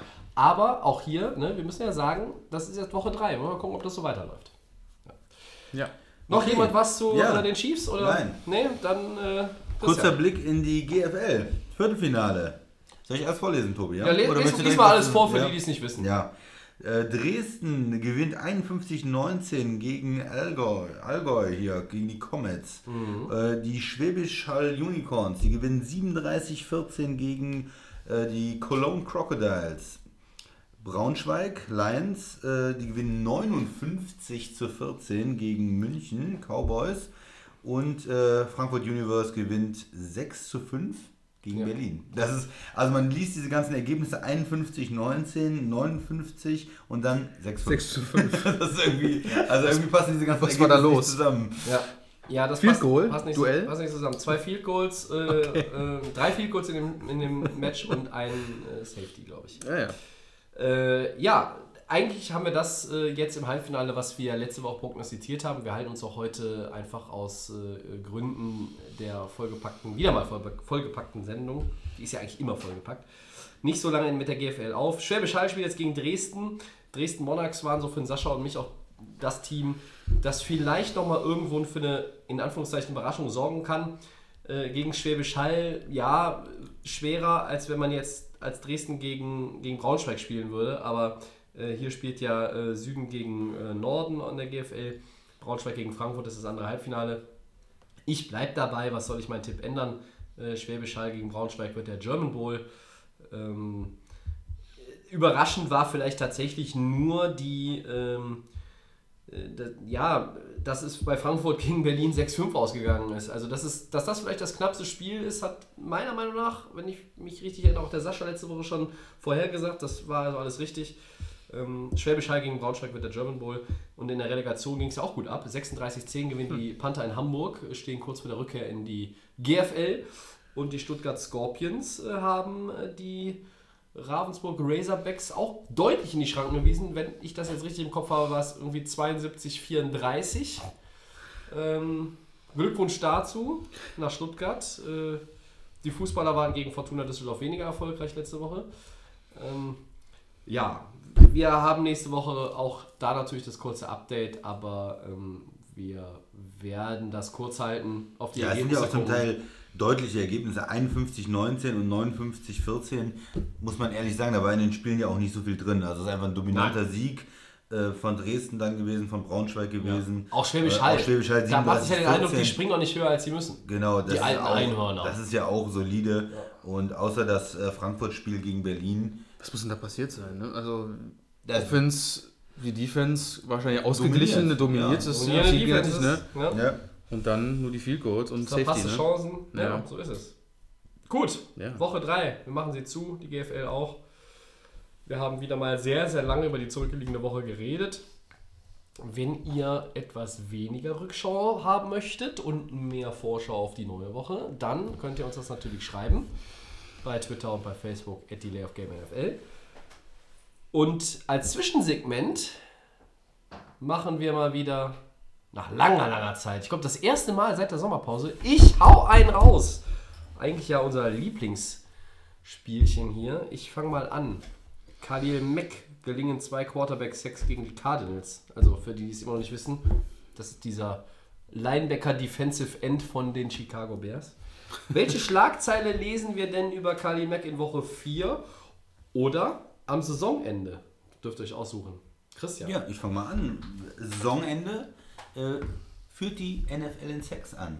Ja, mit, sagen wir mal, 18. Ich sage einfach erstmal nur die Woche, die jetzt kommt. Ähm, ich glaube, hier wird einfach nur sein, ähm, Mac dominiert gegen die Buccaneers und bringt quasi Fitzmagic so ein bisschen wieder runter von dem Hype, den er so hatte.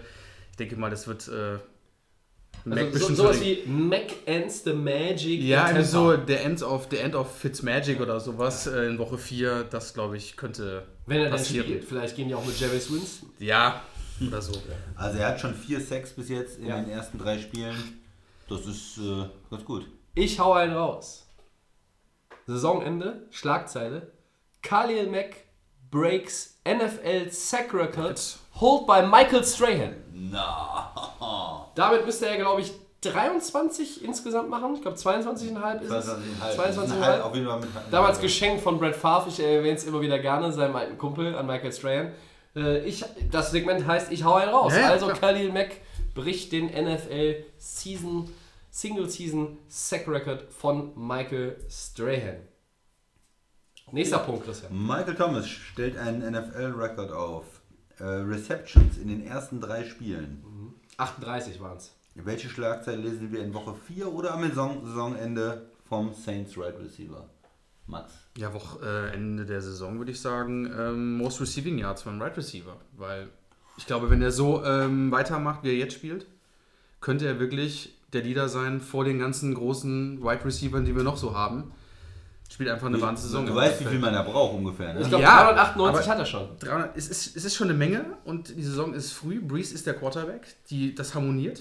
Und ich denke schon, Most Ich meine, es wäre, äh, du brauchst quasi 2000 ungefähr, ne? Weil äh, ich war doch damals, dass äh, Kevin Johnson knapp dran gekommen ist, hat 2000 nicht ganz geschafft. Nein, ich meine, Äh, ich meinte, ich meinte, den ich Single meinte nicht, Season ich meine nicht Record Single gesagt? Season, ich meinte nur äh, auf the ist ja Season, die- die- die Liga anführen, genau, die the Liga anführen, wird. Deswegen, also wenn man schon so startet, die Chance ist relativ. Ich war ja schon höheren Fehler. Nee, da Ja. so, so bewegen wir uns noch nicht. Soll, soll ich zuerst, Christian? Ja, bitte. Ja, ja.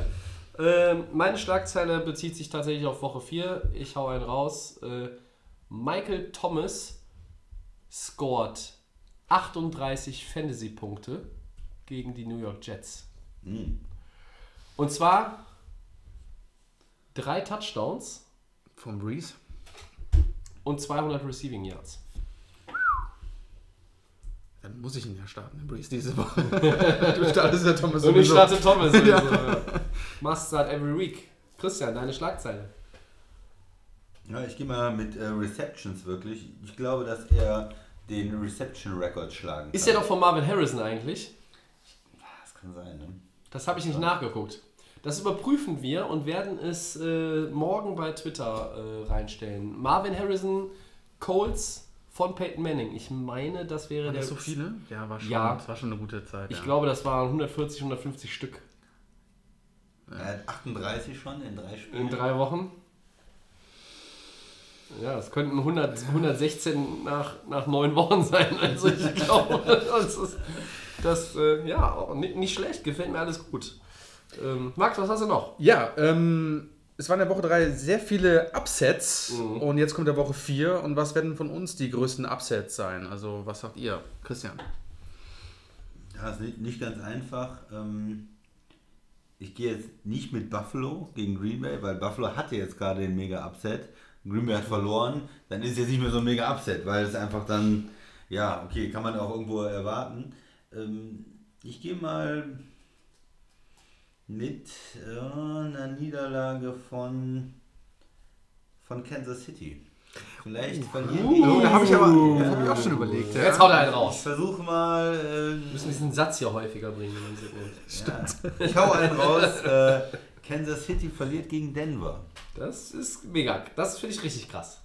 Äh, dann bin ich wohl dran, ne? Der Max hat es eingeleitet, der darf als letzter. Ähm, ich hau einen raus. Die New York Jets gewinnen in Jacksonville. Ah ja, dann sind schon die Guten alle weg. Was will ich denn jetzt dann noch? Du kannst äh, ja, in dem Fall darfst du dich draufhängen. Also, ich meine, so viele, so viele. muss ich hier ein Matchup, muss, muss ich hier einen Sieger entscheiden? Ich hätte es einfach nur gesagt, Green Bay, Buffalo, Buffalo überrascht uns wieder, hätte ich jetzt einfach nur gesagt. Ich hau mal einen raus mit Schon wieder ein Overtime-Spiel? Nee, ja schon so ich mehr. weiß gar nicht, sogar mit einem engen Game, ich weiß es nicht. Aber ich wollte auch Denver gegen Kansas City, weil ich glaube hier, aber ich sag mal, die Buffalo Bills werden uns, entsch- ich hau jetzt einfach einen raus, ich sag, die Buffalo Bills machen da weiter, wo sie gegen die Vikings aufgehört haben. Ich, hau Die einen gewinnen raus. auch in Das heißt, ich würde, die gewinnen die gegen Green Bay. Ich, Field. ich, ich hau jetzt einfach mal einen raus klar. hier. Komm, Nicht? Ja, dafür ist das komm, Segment ja, es ist wieder Lambeau Field, aber ich, ihr Dafür habt ist schon, das Segment auch ich nehme jetzt einfach mal. Ja, nicht schlecht. Äh, wenn ihr auch mal einen raushauen wollt, ne? Auf Twitter, gerne.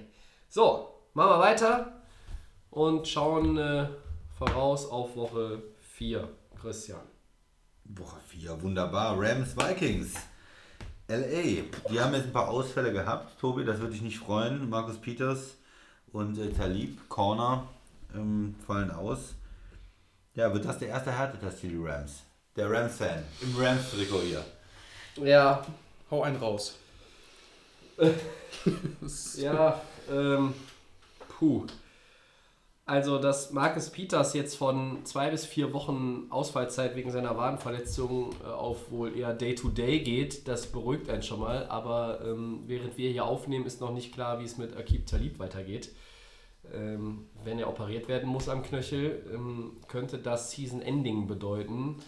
Äh, so oder so wird es aber mehrere Wochen dauern. Und du hast halt viel investiert, du hast auch viel abgegeben natürlich für, für deine, deine Stars in der Defense, wie, wie Sue.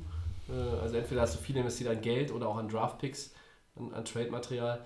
Das gilt auch bei Peters und Talib und ähm, beide sind gegen Minnesota nicht da. Das macht die Nummer deutlich schwerer, aber selbst in voller Besetzung wäre es schon ein echter, es ist es der erste äh, echte Härtetest für die, für die Rams. Die haben am Sonntag gegen die Chargers im Battle of LA 35-23 gewonnen. Die hatten nie, du hast nie den Eindruck gehabt, dass das Spiel kippen könnte. Ja? Sie hatten das Ding immer im Griff, weil die Offense ähm, immer nachgelegt hat, wenn, wenn die Chargers auch mal gepunktet haben. Das ist alles schön und gut.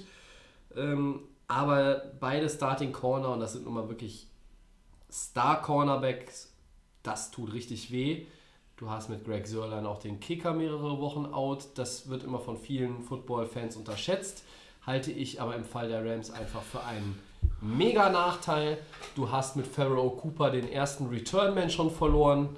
Ähm, ich glaube, dass der nächste mit Netzen, dem Receiver, auch im Begriff ist, die komplette restliche Saison auszufallen. Das heißt, dir gehen in den Special Teams so langsam die Leute flöten und dir gehen jetzt in der Secondary die Leute flöten. Und das macht mir extreme Sorgen. Äh, wir haben es nachher nicht mehr in den Four Downs im Game Pick, äh, weil es halt das äh, schon Thursday Night Game ist.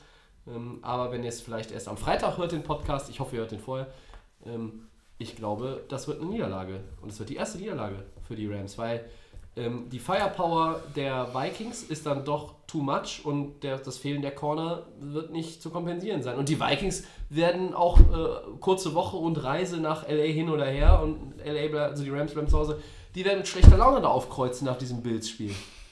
Da will ich jetzt mal drauf einhaken. Du hast jetzt viel über die Rams gesprochen. Äh, Vikings, du hast dein erstes Spiel gewonnen. Du spielst dieses komische Unentschieden gegen Green Bay, aber hast jetzt ein Heimspiel verloren gegen Buffalo. Das hat sich ja fest eingeplant als Sieg. Klar, Und bist jetzt 1-1-1 in der Division. Green Bay ist auch 1-1-1. Die haben auch verloren, okay. Die Browns sind auch 1-1-1. Äh, mit denen bist du da irgendwie gleich. Alle Äh, hier. Detroit hat jetzt auch wieder gewonnen gegen New England. Äh, Chicago spielt nicht schlecht. Auch die Vikings. Es nützt ja nicht, wenn alle in der Preseason sagen, ihr seid die tollsten. Du musst es ja auf, Die auf Papier Druck. bringen. Die haben Druck und die müssen jetzt gegen die Rams zeigen. Äh, wir haben dieses Buffalo-Spiel abgehakt. Wir können auch unsere O-Line irgendwie wieder aufrichten, dass die den Quarterback beschützt. Und da ist es gegen die Rams natürlich ganz schwierig. Die haben ja die Defender, die Druck machen können, die eine Line unter Druck setzen können. Bin ich ganz gespannt auf das Spiel. Ob Minnesota eine Reaktion zeigen kann, ob die ihre Offense in Schwung kriegen und auch ob die Defense besser spielt. Die war ja auch gegen Buffalo nicht gut. Und dann sagen, okay, das war ein Spiel, das können wir vergessen machen. Wir schlagen die Rams, sind wieder on track sozusagen. Oder ob sie auch gegen die Rams verlieren. Und dann ist man, hat man schon ein kleines Problem auch vielleicht in Minnesota. Das ist richtig. Max, wie siehst du das ganze Spiel? Defense bei den Vikings, gutes Stichwort. Ich glaube, das müsste eigentlich so irgendwie für die Vikings das Thema Nummer 1 sein. Quasi diese Offense von den Rams, auch jetzt mit diesen Ausfällen von der Defense. Weil bei der Offense bei den Vikings mache ich mir jetzt in dem Moment auch keine Sorgen. Wir kennen die Offense der Vikings. Jetzt fehlen diese Star Cornerbacks. Das heißt, außen ist frei. Cousins kann werfen, ohne dass er jetzt hier irgendwo die Receiver extrem stark gedeckt sind. Gerade bei den Vikings, du musst dieses Thema Brandon Cooks, Todd Gurley, wenn du das stoppen kannst mit dieser Defense, könnten sie machen, kannst du die äh, Rams wirklich aus der, aus der Fassung bringen. Ähm, weil sie halt durch die Defense ein bisschen natürlich auch angeschlagen sind. Die Offense ist halt einfach stark und ich, die Vikings kommen, glaube ich, mit einer richtigen Wut da jetzt auch hin nach Los Angeles. Und die werden, glaube ich, alles geben. Und das ist ein schwieriges Spiel, das auch zu tippen. Wir haben ja die Tipping-Gemeinschaft. Ich weiß nicht, wen ihr nehmen würdet. Ich habe mich jetzt mal für die Rams entschieden, trotzdem. Aber ich glaube, das wird ein interessantes Matchup. Vielleicht wird es extrem spannend von den Punkten her. Ähm, live ansehen wäre natürlich geil. Es kommt nachts natürlich. Ähm, aber Ja, es ist, kommt ja, es kommt nachts. Ich glaube, ich ziehe es mir rein. ähm, du, ziehst es, du ziehst es dir rein. Ein spannendes Spiel. Ja, ähm, die Vikings haben natürlich jetzt auch diesen, diesen Druck schon. Ne? Everson Griffin, der Defensive End, ist äh, aufgrund eines äh, Personal Issues, äh, was, Was, wohl was ist das? Was heißt das? äh, eines persönlichen Problems, Ja, ja, health-related, gesundheitsbedingt. Also das klingt für mich so ein bisschen zwischen den Zeilen äh, nach einem psychischen Problem, ehrlich gesagt. Mhm. Ähm, der fehlt den Vikings auch. Das merkt man in der Defense auch. Ähm, wir wollen jetzt, wollen jetzt hier nicht verschweigen, dass Minnesota an einer oder anderen Stelle auch personelle Probleme hat. Ähm, ähm, ob das sich gegeneinander aufhebt und, und letztlich die Chancen gleich äh, sind, das kann man nie beurteilen. Äh, Minnesota ähm, hat wirklich jetzt auch mehr Druck als die Rams, weil die Rams halt eigentlich, die Rams wissen, was die Vikings können und die wissen auch, was Minnesota für eine Reputation mitbringt in dieser Saison, gerade mit dem neuen Quarterback und dieser überragenden Defense. Man selber hat sich diesen Druck ja aufgelegt, so ein bisschen Ja. mit dem Stempel Super Bowl or Bust dieses Ja. Jahr. Wobei Bust, glaube ich, nicht stattfinden wird, weil sie die Division gewinnen. In die Playoffs kommen sie wieder. Das heißt, sie kommen die, zumindest bis an dieselbe Hürde wie in der vergangenen Saison.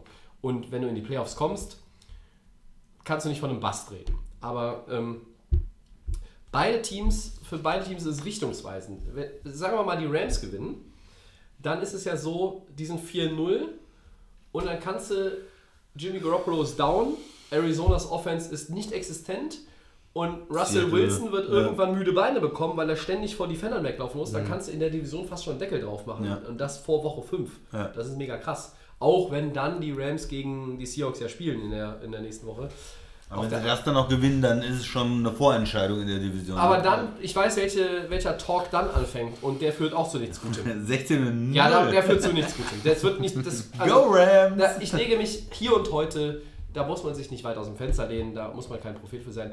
Weder die Dolphins, noch die Chiefs, noch die Rams. Ich glaube, es sind nur noch diese drei, die ungeschlagen sind. Keiner geht 16-0. Auf keinen Fall. Und von denen geht auch keiner 15-1. Auch Aber das nicht. 14-2 würdest du bei den Rams schon zutrauen. Nee, ich traue es aktuell eher den Chiefs zu, ehrlich gesagt. Weil ich nämlich glaube, dass die Vikings dieses Spiel am Donnerstag gewinnen.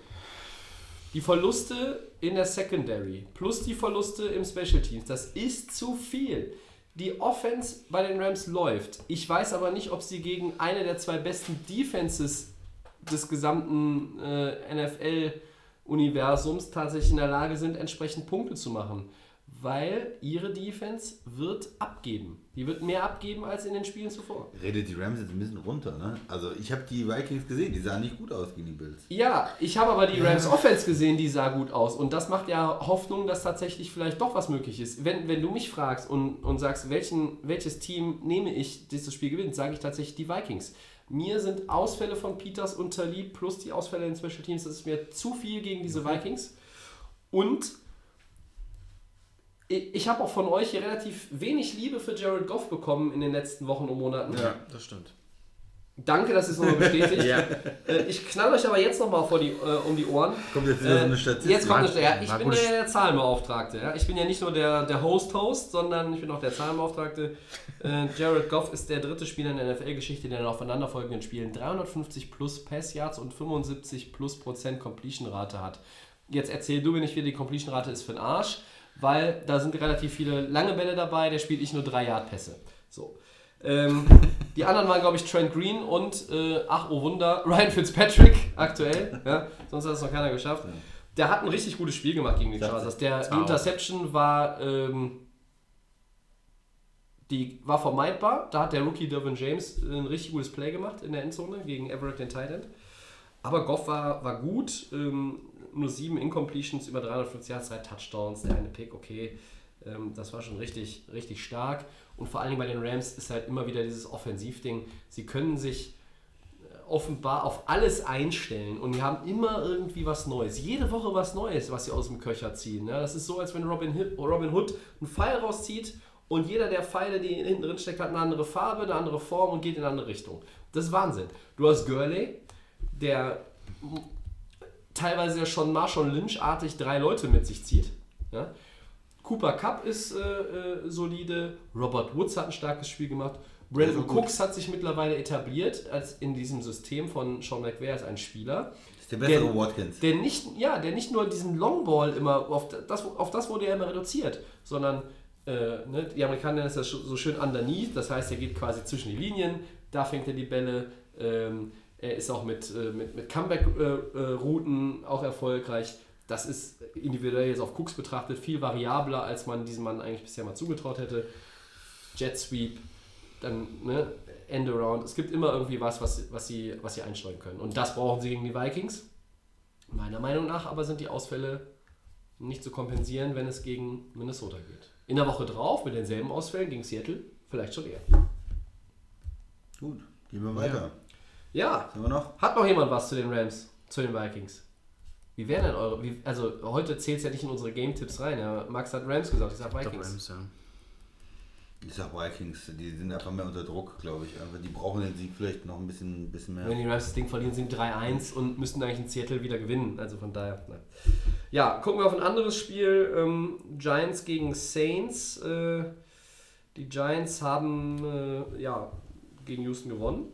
Melden sich Eli Manning und Co. jetzt nach diesem Erfolg äh, endgültig zurück.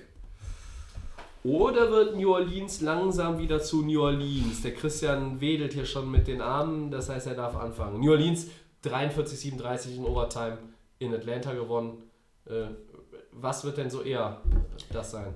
Da wollte ich nochmal drauf hinaus. Da haben wir noch nicht drüber gesprochen. Das geilste Spiel der Woche eigentlich. Ja, weil wir, weil wir gesagt haben, wir reden darüber, wenn Ja. wir jetzt hier in Woche 4 Das Duell in der Division, ja. Ja, Atlanta gegen New Orleans war ein geiles Spiel, hat mega Spaß gemacht. Offense, Offense, Offense. Man wusste schon vorher natürlich, dass es viele Punkte äh, geben wird. Die Atlanta Defense ist ja ein bisschen mit Verletzungen auch geplagt. New Orleans hat die Saison noch gar keine Defense gespielt, haben sie einfach sein gelassen bis jetzt, machen sie nicht mehr. Und dadurch hast du dieses geile Duell einfach Matt äh, Ryan gegen äh, Drew Brees. Äh, hat riesig Spaß gemacht, ist in Overtime gegangen. Und Brees tatsächlich mit zwei Touchdowns, die er selbst erlaufen hat. Ja? Das heißt, einmal ist er wirklich gelaufen, Im vierten Spin- Quarter dieser Spin-Move. Spin-Move und äh, hat den Touchdown gemacht. Und dann ganz am Ende war es eigentlich der Touchdown von Camara. Sie haben dann nochmal gesagt, nee, der war nicht ganz drüber, der war in der, in der einen recht. Yard-Linie, da irgendwo halbes Yard. Äh, und dann ist Breeze einfach schön den Ball einmal ausgestreckt Zack, und da war der Sieg da. Wahnsinns Ähm, Drive in der Overtime, ne? Wa- Wahnsinns-Drive, Wahnsinnsspiel. Auch für Atlanta war es geil eigentlich. Die hatten, äh, Matt Ryan hatte fünf Touchdowns. Äh, ja, ging hin und her. Ridley, der Rookie mit drei, Drei Touchdowns, überragende Also Performance, haben wir heute auch noch nicht drüber gesprochen. ein, ein äh, Offense-Feuerwerk einfach. Und äh, für mich war das mein absolutes Lieblingsspiel. Ich habe dann äh, mich hinterher darauf fokussiert auch und, und das geguckt. Das äh, hat unheimlich viel Spaß gemacht. Viel mehr Spaß als äh, Packers gegen, äh, gegen Washington dann auch. Ja, äh, aber jetzt zu der Frage. Ich glaube, dass die Saints das Spiel gewinnen. Ich glaube, New Orleans wird wieder New Orleans. Die haben zu viel Firepower in der Offense. Die dominieren New York. Die haben gut gespielt gegen Houston, die haben das Spiel gewonnen. Aber da ist immer die Frage, was ist mit Houston los? Das haben wir uns ja in den letzten Wochen schon Mhm. gestellt. Die Offense kommt einfach nicht ins Laufen, da äh, Defense auch nicht. passiert zu wenig. Die Defense, ich habe JJ Watt habe ich gesehen, der hatte ein paar richtig gute Aktionen auch, Tackles for Loss und Sacks und hat den ähm, Offensive Tackle da von den Giants auch einen schweren Tag gemacht, aber es hat nicht gereicht. Der Rest der Defense ist irgendwie nicht konstant genug.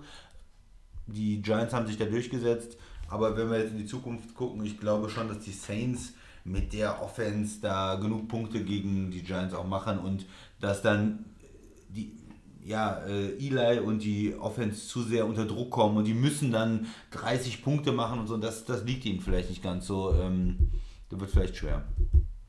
Max? Ja, ähm, die Saints haben natürlich super erstmal in ihrer Division gegen die starken auch Falcons sind erstmal ein Zeichen gesetzt. Sie haben ja den Sieg geholt. Das heißt, ähm, sie führen das ganze Team an quasi. Diese vier Mannschaften können jetzt auch, denke ich mal, bei den, bei den Giants das Thema mit einem weiteren Sieg, mit diesem tollen Gameplay. Breeze spielt wunderbar mit Michael Thomas. Da ist noch Ted Ginn, hast du dann auch noch, der noch ein paar Dinge. Kamara spielt ja weiterhin unfassbar gut. Sehr produktiv, dreht sich immer noch, was mir super gefällt bei ihm. Er kommt nach vorne, da sind noch die letzten Yards, der dreht sich noch mal rein und gibt alles, damit er diesen, dieses, diese, diese Downs dann durchkriegt. Ähm, ich denke, das ist so dieser Aufwachritter diesem krassen Spiel. Bei den Giants, die Saints Defense sieht einfach nicht gut aus. Ich denke mal, dass da schon. Ne, also es sieht nicht gut Das ist aus. nett formuliert. Ja, es ist wirklich nett formuliert, aber du siehst, da könnten auf jeden Fall von den Giants ein paar Punkte kommen. Ähm, Gerade was hier, ähm, oder Beckham ist jetzt auch nicht der unproduktivste. Er läuft auch mal 100 Yards, glaube ich, ist er letztens auch wieder gelaufen. Barclay.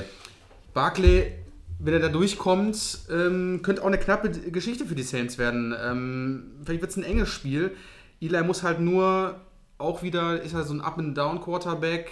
Ähm, wie kommt der Situation immer klar? Wird er stark unter Druck gesetzt? Ist er relativ schwach? Ähm, hat er dann mal Freiraum? Kann er die Pässe bringen? Also es ist ein interessantes Matchup.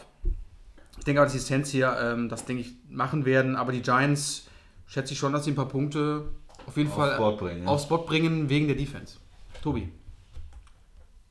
Ja, ich weiß nicht genau, ob das ein, ob das ein High-Scoring-Game wird äh, von beiden Seiten oder ob vielleicht die Giants irgendwo so bei 20, äh, 24 dann stecken bleiben und New Orleans denen wieder 35, 40 um die Ohren haut. Ähm, New Orleans wird wieder New Orleans. Ich frage mich nur, werden die das New Orleans von 2017 mit einer brauchbaren Defense dazu? Oder werden sie ja das New Orleans von 2016 rückwirkend äh, 15, neun- 14. 1924 ja, mit einer Defense, die äh, Drew Brees im Grunde ja dazu zwingt, die Offense zu 35, 40 Punkten zu führen. Ja. Minimum. Ja? Äh, hättest du 35 in Atlanta gemacht am Sonntag äh, nur, hättest du das Ding verloren. Woran liegt es aus deiner Sicht? Weil eigentlich das Talent, äh, die haben ja dieselben Spieler, ähnliche Spiele wie letztes Jahr, wo es gut lief. Ja. Ja, gegen, Atla gegen, gegen. Atlanta, gegen Atlanta darfst du ja auch mal 37 kassieren, du spielst auswärts. Ja. Äh, Das, diese Gegen Divisionsdinger, Tampa, gegen Cleveland. Atlanta gegen New Orleans, das ist immer für beide Mannschaften auch so ein Ding, aus dem man so für die nächsten Wochen ganz, ganz viel zieht. Ich glaube, Atlanta zieht nicht viel Negatives daraus, weil die einfach gut gespielt haben und am Ende anerkennen, ähm, dass New Orleans diesen Tick besser war. New Orleans zieht daraus, wir haben auswärts bei den Divisionsrivalen gewonnen, wo sie in den letzten vier Jahren dreimal verloren haben vorher. New Orleans, die Defense hat 34 Punkte pro Partie zugelassen. Das ist ein 32. Das ist der letzte Platz. Die waren letztes Jahr bei 21. Das heißt, die kriegen 13 mehr eingeschenkt. Das sind zwei Touchdowns äh, fast pro Partie mehr. Das geht nicht. Ja? Äh, wo sind denn hier die Williamses, Davenports, Cam Jordan? Der hat zumindest mal irgendwie hier und da noch irgendwie einen leichten Akzent setzen können als, als Defensive End, ja, mit dem einen oder anderen Sack in den ersten drei Wochen. Aber äh, ganz ehrlich, also äh, die Defense muss sich schon steigern, weil ähm, Playoff-Platz kann man, ja, aber dann, also ich sag mal, zumindest die Defense vom vergangenen Jahr brauchen die Saints über kurz oder lang. Ähm, nicht nur wegen der Playoffs irgendwie am Ende der Saison, sondern auch um Spiele zu gewinnen. Ähm, die Offensive ist explosiv, da, da gibt es so viele verschiedene Möglichkeiten. Äh, wir haben Michael Thomas quasi hier schon zu äh, ganz großem Ruhm verholfen, vorhin bei Ich hau einen raus. Über Alvin Kamara habt ihr gerade auch schon gesprochen. Drew Brees ist, ähm, also wenn der kein First Ballot Hall of Famer wird, äh, dann sollten wir nach Kenton, Ohio fahren und das Ding abreißen. So, aber ein bisschen mehr äh, Brauchen wir von der Defense eigentlich. muss von der ne? Defense kommen, kurz sagen. Ich glaube, gegen die Giants wird es eher reichen. Also ich lege mich dann fest, die äh, Saints gewinnen das Ding äh, zweistellig, also zweistelliger Unterschied, 10, 10, 12, 14 Punkte Unterschied. Das sollte schon drin sein. Aber die Giants haben angedeutet in der vergangenen Woche gegen Houston, auch wenn Houston Probleme hat, ähm, dass sie zumindest mal mit dieser ganzen äh, Firepower, die sie haben, in die richtige Richtung marschieren. Äh, das sagen wir bei Cleveland auch mal mit der richtigen Richtung, aber mehr können wir da auch nicht sagen. Also ähm, die Division ist irgendwie völlig schwammig, die NFC East. Ja, die Eagles haben wir gesagt, werden sie gewinnen. Da bleiben wir, glaube ich, auch alle bei. Die Giants können vielleicht Zweiter werden in der Division, aber das kannst du in der Division noch mit 7 und 9. Ja. Ja, machen wir weiter. Ähm, die Cardinals spielen gegen die Seahawks. Und da hat es jetzt auch einen Quarterback-Wechsel gegeben, endlich mal. Ähm, und zwar bei Arizona ist jetzt Josh Rosentime angesagt. Christian, deine Meinung zu Josh Rosen Die Rosen, ja. Bei den Cardinals? Ist das jetzt die richtige Entscheidung nach diesem Sam Bradford Massaker, was er da so. Du legst, mir, du legst mir das ja schon quasi in den Mund. Ja. ja, es ist, es ist ja grauenvoll, was bei den Ja. Cardinals abgeht. Ja, der war 13 von 19. Ach, das kannst du doch gar nicht erzählen, was der war. ja, aber gut, der hat dann auch in den letzten drei Drives äh, äh, zwei Turnover gehabt, ne? Ja, also ja, für mich ist es absolut Josh Rosentime in Arizona. Bradford Aber sowas von. weg. Äh, er Aber ganz schlecht. raus. Aber sowas. Ja. Die, die Offense war ein Desaster, die ersten Spiele. Und ähm, eigentlich, meine Meinung von Arizona ist ja auch so ein Übergangsjahr. Die werden nicht viel reißen dieses Jahr. Und du bringst dann irgendwann, du hast diesen Veteranenstarter, der aber nicht viel bringt. Dann wechselst du den irgendwann aus, bringst den Rookie, bringst ihm, der kriegt Spielerfahrung, der kann was reißen, der kann ähm, auch die Chemie entwickeln mit den anderen Spielern. Und ja, für mich ganz klar äh, richtige Entscheidung. Äh, das Spiel an sich, äh, Cardinals Seahawks, finde ich nicht so interessant, ehrlich gesagt. Sind zwei Teams, die, von denen ich nicht so viel erwarte dieses Jahr. Die Seahawks haben jetzt gewonnen gegen Dallas äh, zu Hause. Ja. Das heißt, das, da geht es in die richtige Richtung, aber so wirklich überzeugend waren die bis jetzt auch noch nicht. Äh, war ein schwieriges Spiel auch für, für Seattle. Von daher äh, ist ein Spiel, was ich mir jetzt nicht so unbedingt ansehen werde oder ganz oben äh, auf meiner Liste habe. Josh Rosen gerne, aber das Spiel bitte nicht. Tobi. Äh, ja, so ähnlich wie bei Cleveland. ähm, Du hast mit dem, bist mit dem Veteranen gegangen, Sam Bradford. Ähm, das war äh, offensiv in den ersten zwei Wochen eine völlige Katastrophe. Arizona, ähm, ich glaube, die hatten, also gegen die Rams haben sie null Punkte gemacht. Davor dem Spiel hatten sie ähm, auch nicht so wahnsinnig viele. Ähm, ja, jetzt haben sie, sind, sind sie 0-3. Er hat die Niederlage gegen, ähm, war es Chicago? Es war Chicago, ne? Nicht mehr verhindern können, als er reinkam. Er kam auch spät rein. 4 von 7, ähm, hat auch eine Interception geworfen, ist irgendwie am Ende auch nochmal gesackt worden. Äh, aber da muss man jetzt auch sagen, äh, worum, worum geht es hier bei Arizona? Das ist ein Übergangsjahr tatsächlich. Ähm, es ist natürlich auch ein Jahr deines vermeintlichen Superstar Running Backs in der Karriere, was du komplett verschenkst. A, weil die O-Line zum Kotzen ist. B, weil dein Quarterback Mittelklasse ist und jetzt ein Rookie, Das, gesp- hört sich an, spielt. hast du diesen Running Back in Nee, der Max Fantasy oder so? Der Nein. Max hat den. Ja. Ne? Nee, Arizona, ähm, ja, du kannst auch da jetzt ja gar nicht viel kaputt machen. Lass Josh Rosen lernen. Ähm, der Zeitpunkt ist jetzt geeignet. Von dem Spiel an sich kann man jetzt auch nicht super viel erwarten. Wir haben es jetzt auch eher nur heute hier zum Thema gemacht, weil Josh Rosen der Starting Quarterback ist von Steve Wilkes. Ähm, der Head Coach, er sagt, er ist mobil, er kann das Play in der Pocket verlängern, er ist akkurat und hat einen guten Arm. Also im Grunde genommen ist das alles Dinge, die ein Quarterback halt so können muss. Ähm, ich glaube, dass Wilkes sich nicht hinstellen würde und äh, sagen würde, dass äh, Bradford das alles nicht kann. Aber ähm. Und so Seattle, was soll man sagen? Ähm, Dallas, ja, das haben sie zu Hause über die Bühne gekriegt. Die haben damit vermieden, selber 0-3 zu starten. Ähm, das macht die Sache für Seattle nicht einfacher. Also wer auch immer das Ding gewinnt, wird jetzt nicht irgendwie die große Attacke in der Division fahren können. Ähm, für Josh Rosen äh, ist damit jetzt äh, klar, er ist der, der vierte und letzte, der den Starting-Job bekommt äh, von, den, von den Rookies. Donald hat ihn schon, Mayfield hat ihn auch, Josh Allen Hat ihn hat auch. ihn auch schon.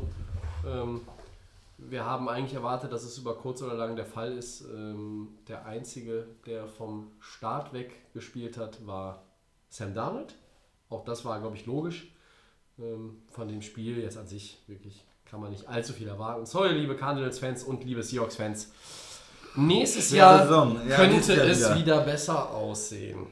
Max, was hast du denn noch zu dem ganzen? Ach, ähm, ja, das Spiel. ähm, ich hoffe nur, dass die Cardinals ein bisschen besser. Die O-Line ist ja Katastrophe aktuell bei den Dingen. Bradford brauchen wir Der gar nicht. Offensive Coordinator ist auch eine Katastrophe. Ja, also wenn ich. Sam Bradford ist in einer Kategorie mit Jay Cutler und Brock Osweiler. Das sind nur Geldzähler. Oh. Die können sich am besten nach dem Spiel, am besten die Bündel Scheine sich zusammen gegenseitig äh, hochstapeln. Ähm, Cardinals verstehe ich bis heute nicht, ähm, wie man überhaupt den starten lassen kann. So viel Geld verbrennt. Es ist leider einfach so. Jetzt muss ich mal hier eine ganz klare Ansage machen an diese Cardinals. Hast einen tollen äh, Rookie-Quarterback, Die O-Line ist beschissen. David Johnson, my man. Weißt du, ich, Leute, ich habe ein Fantasy-Team, den David Johnson, der macht nichts. Er kann nichts machen. Er läuft nach links, er wird äh, runtergeholt, er wird rechts, es funktioniert gar nichts. Ich hoffe, dass jetzt die, die, diese schrottigen Seahawks, dass es da mal was aufwärts geht mit David Johnson. Und dass Josh Allen hier auch, äh, Josh Rosen, Entschuldigung, der richtige äh, Mann ist für die Cardinals und dass dieser Offense-Coordinator mal endlich mal ein paar Plays macht, dass da mal irgendwas passiert bei den Cardinals. Ich hoffe ja auf einen verdammten Sieg für die Cardinals. Seahawks braucht ja auch keiner. Ich bin jetzt mal hier so ein bisschen dreist, aber Da wird Das die Spiel- Game-Hörer Stefan nicht begeistert ja, das sein. ist, äh, muss er jetzt leider ertragen. Ähm, aber das ja. äh, ist hier nur, glaube ich, ein Divisionsspiel, äh, Ja, wer jetzt irgendwo vorne sind. Und mehr ist da auch nicht zu erwarten. Aber äh, Go Cardinals. So.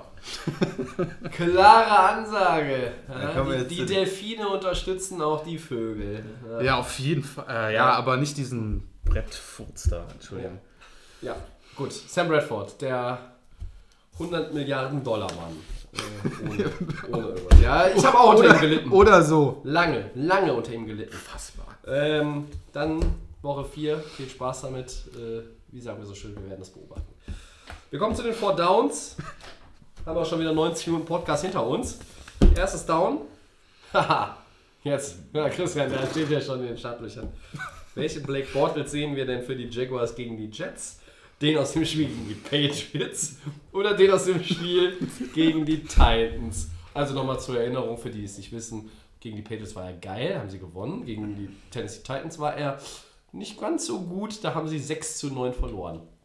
Christian. Das war eine, das war eine Katastrophe. Das, ich habe es mir auch angeschaut. Das, war ja, Ah, das ist dann so ein tolles Spiel gegen die Patriots gemacht. Da hat man mir das Gefühl, boah, das ist es jetzt. Boah, er ist doch nicht so schlecht. Er ist doch ein richtiger Quarterback. Und mit der Defense und oh, äh, Super Bowl.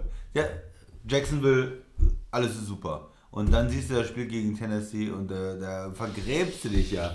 Das war wieder eine unterirdische Leistung von der Offense. Die Defense hat eigentlich alles gemacht, um sie im Spiel zu halten. Und sie konnten den Ball überhaupt nicht bewegen. Und Tennessee ist ja jetzt auch nicht ein Überteam. Es war. Das ist das Mogelteam. Äh, ich weiß nicht. Die haben noch nie irgendwas Nein. gerissen und sind trotzdem weit vorne. Fournette hat nicht gespielt, der Star Running Back, okay, aber der hat im Spiel gegen die Aber der gegen auch Patriots auch nicht gespielt. Ja. Das ist auch nicht die Entschuldigung, was gegen die Patriots funktioniert hat. Das hat gegen Tennessee nicht funktioniert. Äh, Es war zum Kotzen. Äh, Wenn ich, was soll ich sagen, wenn ich nächste Woche sehe? Gegen die Jets, ich weiß es nicht. Ich weiß es bei Bortles wirklich nicht. Du kannst mir alles erzählen. Ich glaube, alles äh, 0 von, von 10 äh, für, für 0 Yards und 3 Picks äh, kann ich mir vorstellen. Ich kann mir auch das Umgekehrte vorstellen, dass er 15 für, von 16 ist und 4 Touchdowns wirft. Ich weiß es nicht. Max, genau 376, 4 Touchdowns gegen New England, 155 Yards, 0 Touchdowns gegen Tennessee. Welchen Bortles siehst du? Ja, den, diesmal diesen wieder guten Bortles, weil es ist so Up and Downs. Woche 4, Woche 5 macht er dann wieder mal so ein bisschen Pause. Ist vielleicht auch alles zu anstrengend, weiß ich ja nicht. Aber ich glaube, gegen die Jets wird er wahrscheinlich wieder so ein paar Touchdowns werfen. Ist er, wie gesagt, ähm, macht ja auch, was er will, der Bortles. Deswegen sage ich mal ein bisschen besser als jetzt gegen die Titans. Der eine weiß es nicht, der andere sieht den guten Bortles. Ich erwarte den schlechten Bortles. Ja, wunderbar. Das ist die Jets Defense. Das ist die Defense, die, naja, die ist mal ganz geil, die ist auch mal eher mittelmäßig. Und gegen Detroit waren sie geil. Und ich glaube, gegen Jacksonville werden sie auch gut sein. Das heißt nicht, dass die Jets das Ding unbedingt gewinnen. Ich habe zwar eben gesagt, dass hier, ne, ich hau einen raus, das ist mein Upset. Aber äh, Bortles, nee, gegen Jets, glaube ich, wird er kein gutes Spiel machen. Ähm, allerdings könnte ich mir auch vorstellen, dass die Jaguars Defense auf der anderen Seite den Rookie Sam Darnold so richtig auseinander nimmt. So, das ist dann die Chance für Aber die. Bortles ist auch die größte Wundertüte überhaupt aller ja, Zeiten. Wundertüte, oder? auf Ich jeden Fall. So, zweites Down, wer macht es? Der Max. Ja, ich mach was. Ähm, die Steelers. Ja, jetzt haben, wird's gut. Oh, jetzt wird's gut, ja. Die Ja. Steelers haben augenscheinlich, äh, sind also offen für einen Trade äh, für Le'Veon Bell. Und welche Trade-Partner würden in Frage kommen? Was ist eure Meinung? Ja, man muss, man, zuerst muss man ja mal, äh, ich weiß kurze Antwort, aber ähm, man muss eigentlich ja Geht auch mal, auch mal sagen, das Ganze ist so konstruiert, wenn du den jetzt, wenn du jetzt für den tradest, erstmal ist die Frage, bist du, geht der, also macht es irgendwo Sinn, bist du ein Contender, äh, gibst du die 12, 10, 10, 12, 14 Millionen Dollar aus, die es dann noch sind. Ein bisschen was hat er ja schon äh, das Klo runtergespült, der Kollege Bell, ähm, mit seinem Nicht-Antritt in den ersten drei Spielen. Ähm, wenn du für ihn tradest, ähm, Hast du den Cap Space? Erste Frage. Zweite Frage. Wie geht es dann weiter? Du kannst ihn nämlich erst am Ende der Saison zu einem Long-Term-Deal ähm, überreden und, und, und unterschreiben. Korrekt, das ist ja. einfach so. Äh, aktuell hätte ich einen, die Jets. Das ist richtig, ja. Also, wo, Ja. woran man das führt, weil ich glaube, das ist kein Playoff-Team äh, letztlich. Die sind vielleicht ein 7, 9, 8, 8 Team am Ende der Saison. Ähm, ich sag jetzt einfach mal die Jets. Vielleicht habt ihr einen besseren Vorschlag, Christian. Ja, das war auch mein Tipp gewesen, die Jets ehrlich gesagt, weil er will ja auch irgendwo hingehen äh, in einen großen Markt, wo auch vielleicht die Begeisterung für so einen Star Running Back da ist und wo dann auch das Geld fließt. Ne? Ist eine Frage, ob so ein kleines Team äh, dann auch wirklich das bezahlt, was er haben möchte. Ja, von daher hätte ich auch die Jets gesagt, dann äh, sage ich mal was anderes. Ähm, ich sag, äh, er wird gar nicht getradet. Ja, ich denke, er bleibt äh, da, wo er ist. Und spielt er nochmal für die Steelers? Ja. Nicht jetzt, aber später. Max. Die Jets haben wirklich Interesse an ihm, das habe ich jetzt auch nachlesen können. Ich würde aber vielleicht die Detroit Lions vielleicht sagen, weil die haben zwar jetzt mal ein 100 Rushing Yards Game gegen die Patriots nach, ich weiß gar nicht wie vielen Jahren mal wieder hingelegt. Zwölf Jahre ungefähr. Genau, ähm, die ja seit Jahren auch das Running Back Problem haben. Vielleicht ist da ein bisschen Geld übrig oder vielleicht irgendein Trade möglich. Bei den Lions könnte ich mir das gut vorstellen. Okay. Achso, Dann- soll, soll ich auch noch? Soll ich, äh, ach, Du hast Jets habe ich schon gesagt, ne? Ja, du hast Jets gesagt. Genau. Mir fallen noch ein paar andere ein. Ja, ich hätte auch noch ein paar. Nein, Also- ich, ich habe mich ja auf die Jets festgelegt. Äh, Christian, bitte. ich glaube, Drittes Down. Ich glaube, er bleibt in Pittsburgh. Wenn ihr euren Fantasy Draft nochmal durchführen würdet, was würdet ihr anders machen? Da fange ich mal mit dem Tobi an. Der hat da bestimmt schon eine Idee zu. Ja, natürlich. Ich habe die ganze Offseason überlegt. Wen behältst du denn in der äh, Keeper-Liga bei uns? Wir haben einen Keeper, ja, nochmal zur Erinnerung, für alle, die es nicht wissen. Ezekiel Elliott oder David Johnson? Nein! Ich hätte Alvin Kamara behalten. Den hatte ich nämlich letztes Jahr auch im Team. Da fragt ihr euch, wie geht das? A, wir sind in Achterliga. B, habe ich von einigen katastrophalen Personalentscheidungen oder Managerentscheidungen anderer Fantasy-Football-Spieler profitiert. Und so hatte ich alle drei im Team tatsächlich. Und Brady und Michael Thomas. Gewonnen habe ich trotzdem nicht. Aber wenn ich es nochmal machen könnte, mein Keeper, den Draft würde ich gar nicht anders machen. Ich bin zufrieden, ich bin 3-0. Aber ich hätte Alvin Kamara behalten. Ja? Elliott funktioniert nicht, Travis Frederick ist nicht da, die O-Line ist Grütze. David Johnson hat der Max schon drüber abgekotzt und das völlig zu Recht. Ich hätte Kamara als Keeper genommen. Max. Ja, ich durfte ja an zwei picken. Ähm, Ja, ich nicht. da wir ja auch einen Keeper hatten im Team und ich hatte dann, weil der Tim aus unserer Gruppe dann Melvin Gordon überraschenderweise genommen hatte, hatte ich dann die große Auswahl zwischen David Johnson und Alvin Kamara. Und jetzt nach Woche 3 hätte ich wahrscheinlich auch lieber Kamara Du gehabt. wirst auch Kamara haben. Aber ich hoffe mal. Der lacht, weil der hat ihn, der Christian hat ihn. Der der Christian ist ja der Glückliche, der hat ihn dann natürlich, der war nämlich nach mir dran, durfte ihn dann picken. Ja. Ähm, Habe ich für David Johnson entschieden. Vielleicht kommt er ja noch. Ich bin noch guter Hoffnung. Ja, jetzt, jetzt, Jetzt kommt er. jetzt kommt Breakout. Arizona sowieso richtig. Breakout. Ja, von mir die schnelle Antwort, ich würde natürlich nichts anders machen. Ich habe ja Kamara, also ich weiß auch nicht, was ihr da alle gemacht habt. Also keine andere wollt ihr den nicht? Der ist noch, gut. ist vielleicht gut. noch irgendwie was verbessern Ich wollen. bin ja auch 3-0, also ist ja alles gut. Ja, noch? Ja. Wann spielen wir denn gegeneinander? Ja, gut. Bring Viertes und letztes Down, Gamepick für diese Woche. Und äh, da gehen wir jetzt mal mit einem Sonntagsspiel. Patriots versus Dolphins. Max? Ah, der Christian soll anfangen. Der. Christian soll anfangen, okay. Ja, oh, das ist natürlich schwer jetzt. Die äh, Dolphins, die super gut drauf sind, gegen die Patriots, aber ich kann mir einfach nicht vorstellen, dass die Patriots dreimal in Folge verlieren. Ich gehe mal mit den Patriots, dass die es doch irgendwie wieder um, rumreißen, dass die dieses Spiel gewinnen. Ich lasse mich da gerne eines Besseren belehren, sagen wir so. Okay, ich glaube, dann, dann muss ich jetzt zuerst. Ähm,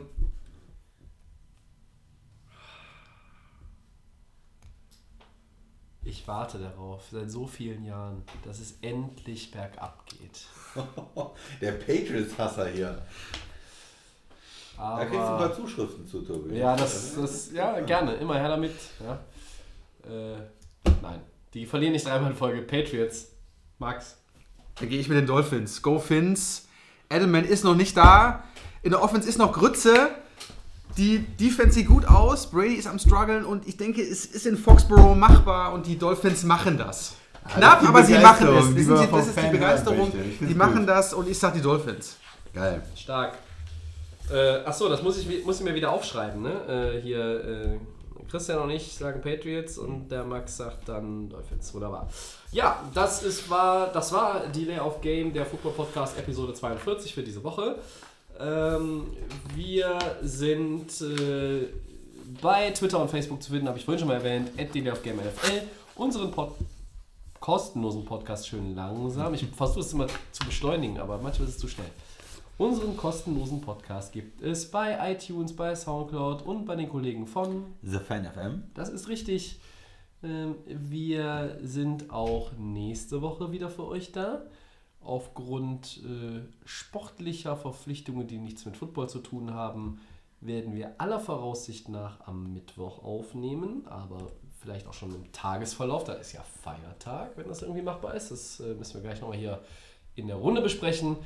Ähm, ja, und dann hoffen wir, dass es euch gefallen hat, dass ihr dran geblieben seid bis zum Ende. Viel Spaß mit Woche 4. Ich bedanke mich wie immer beim Christian. Gerne. Ich bedanke mich beim Max. Danke. Und dann verabschieden wir uns und sagen bis zur nächsten Woche. Ciao. Tschö.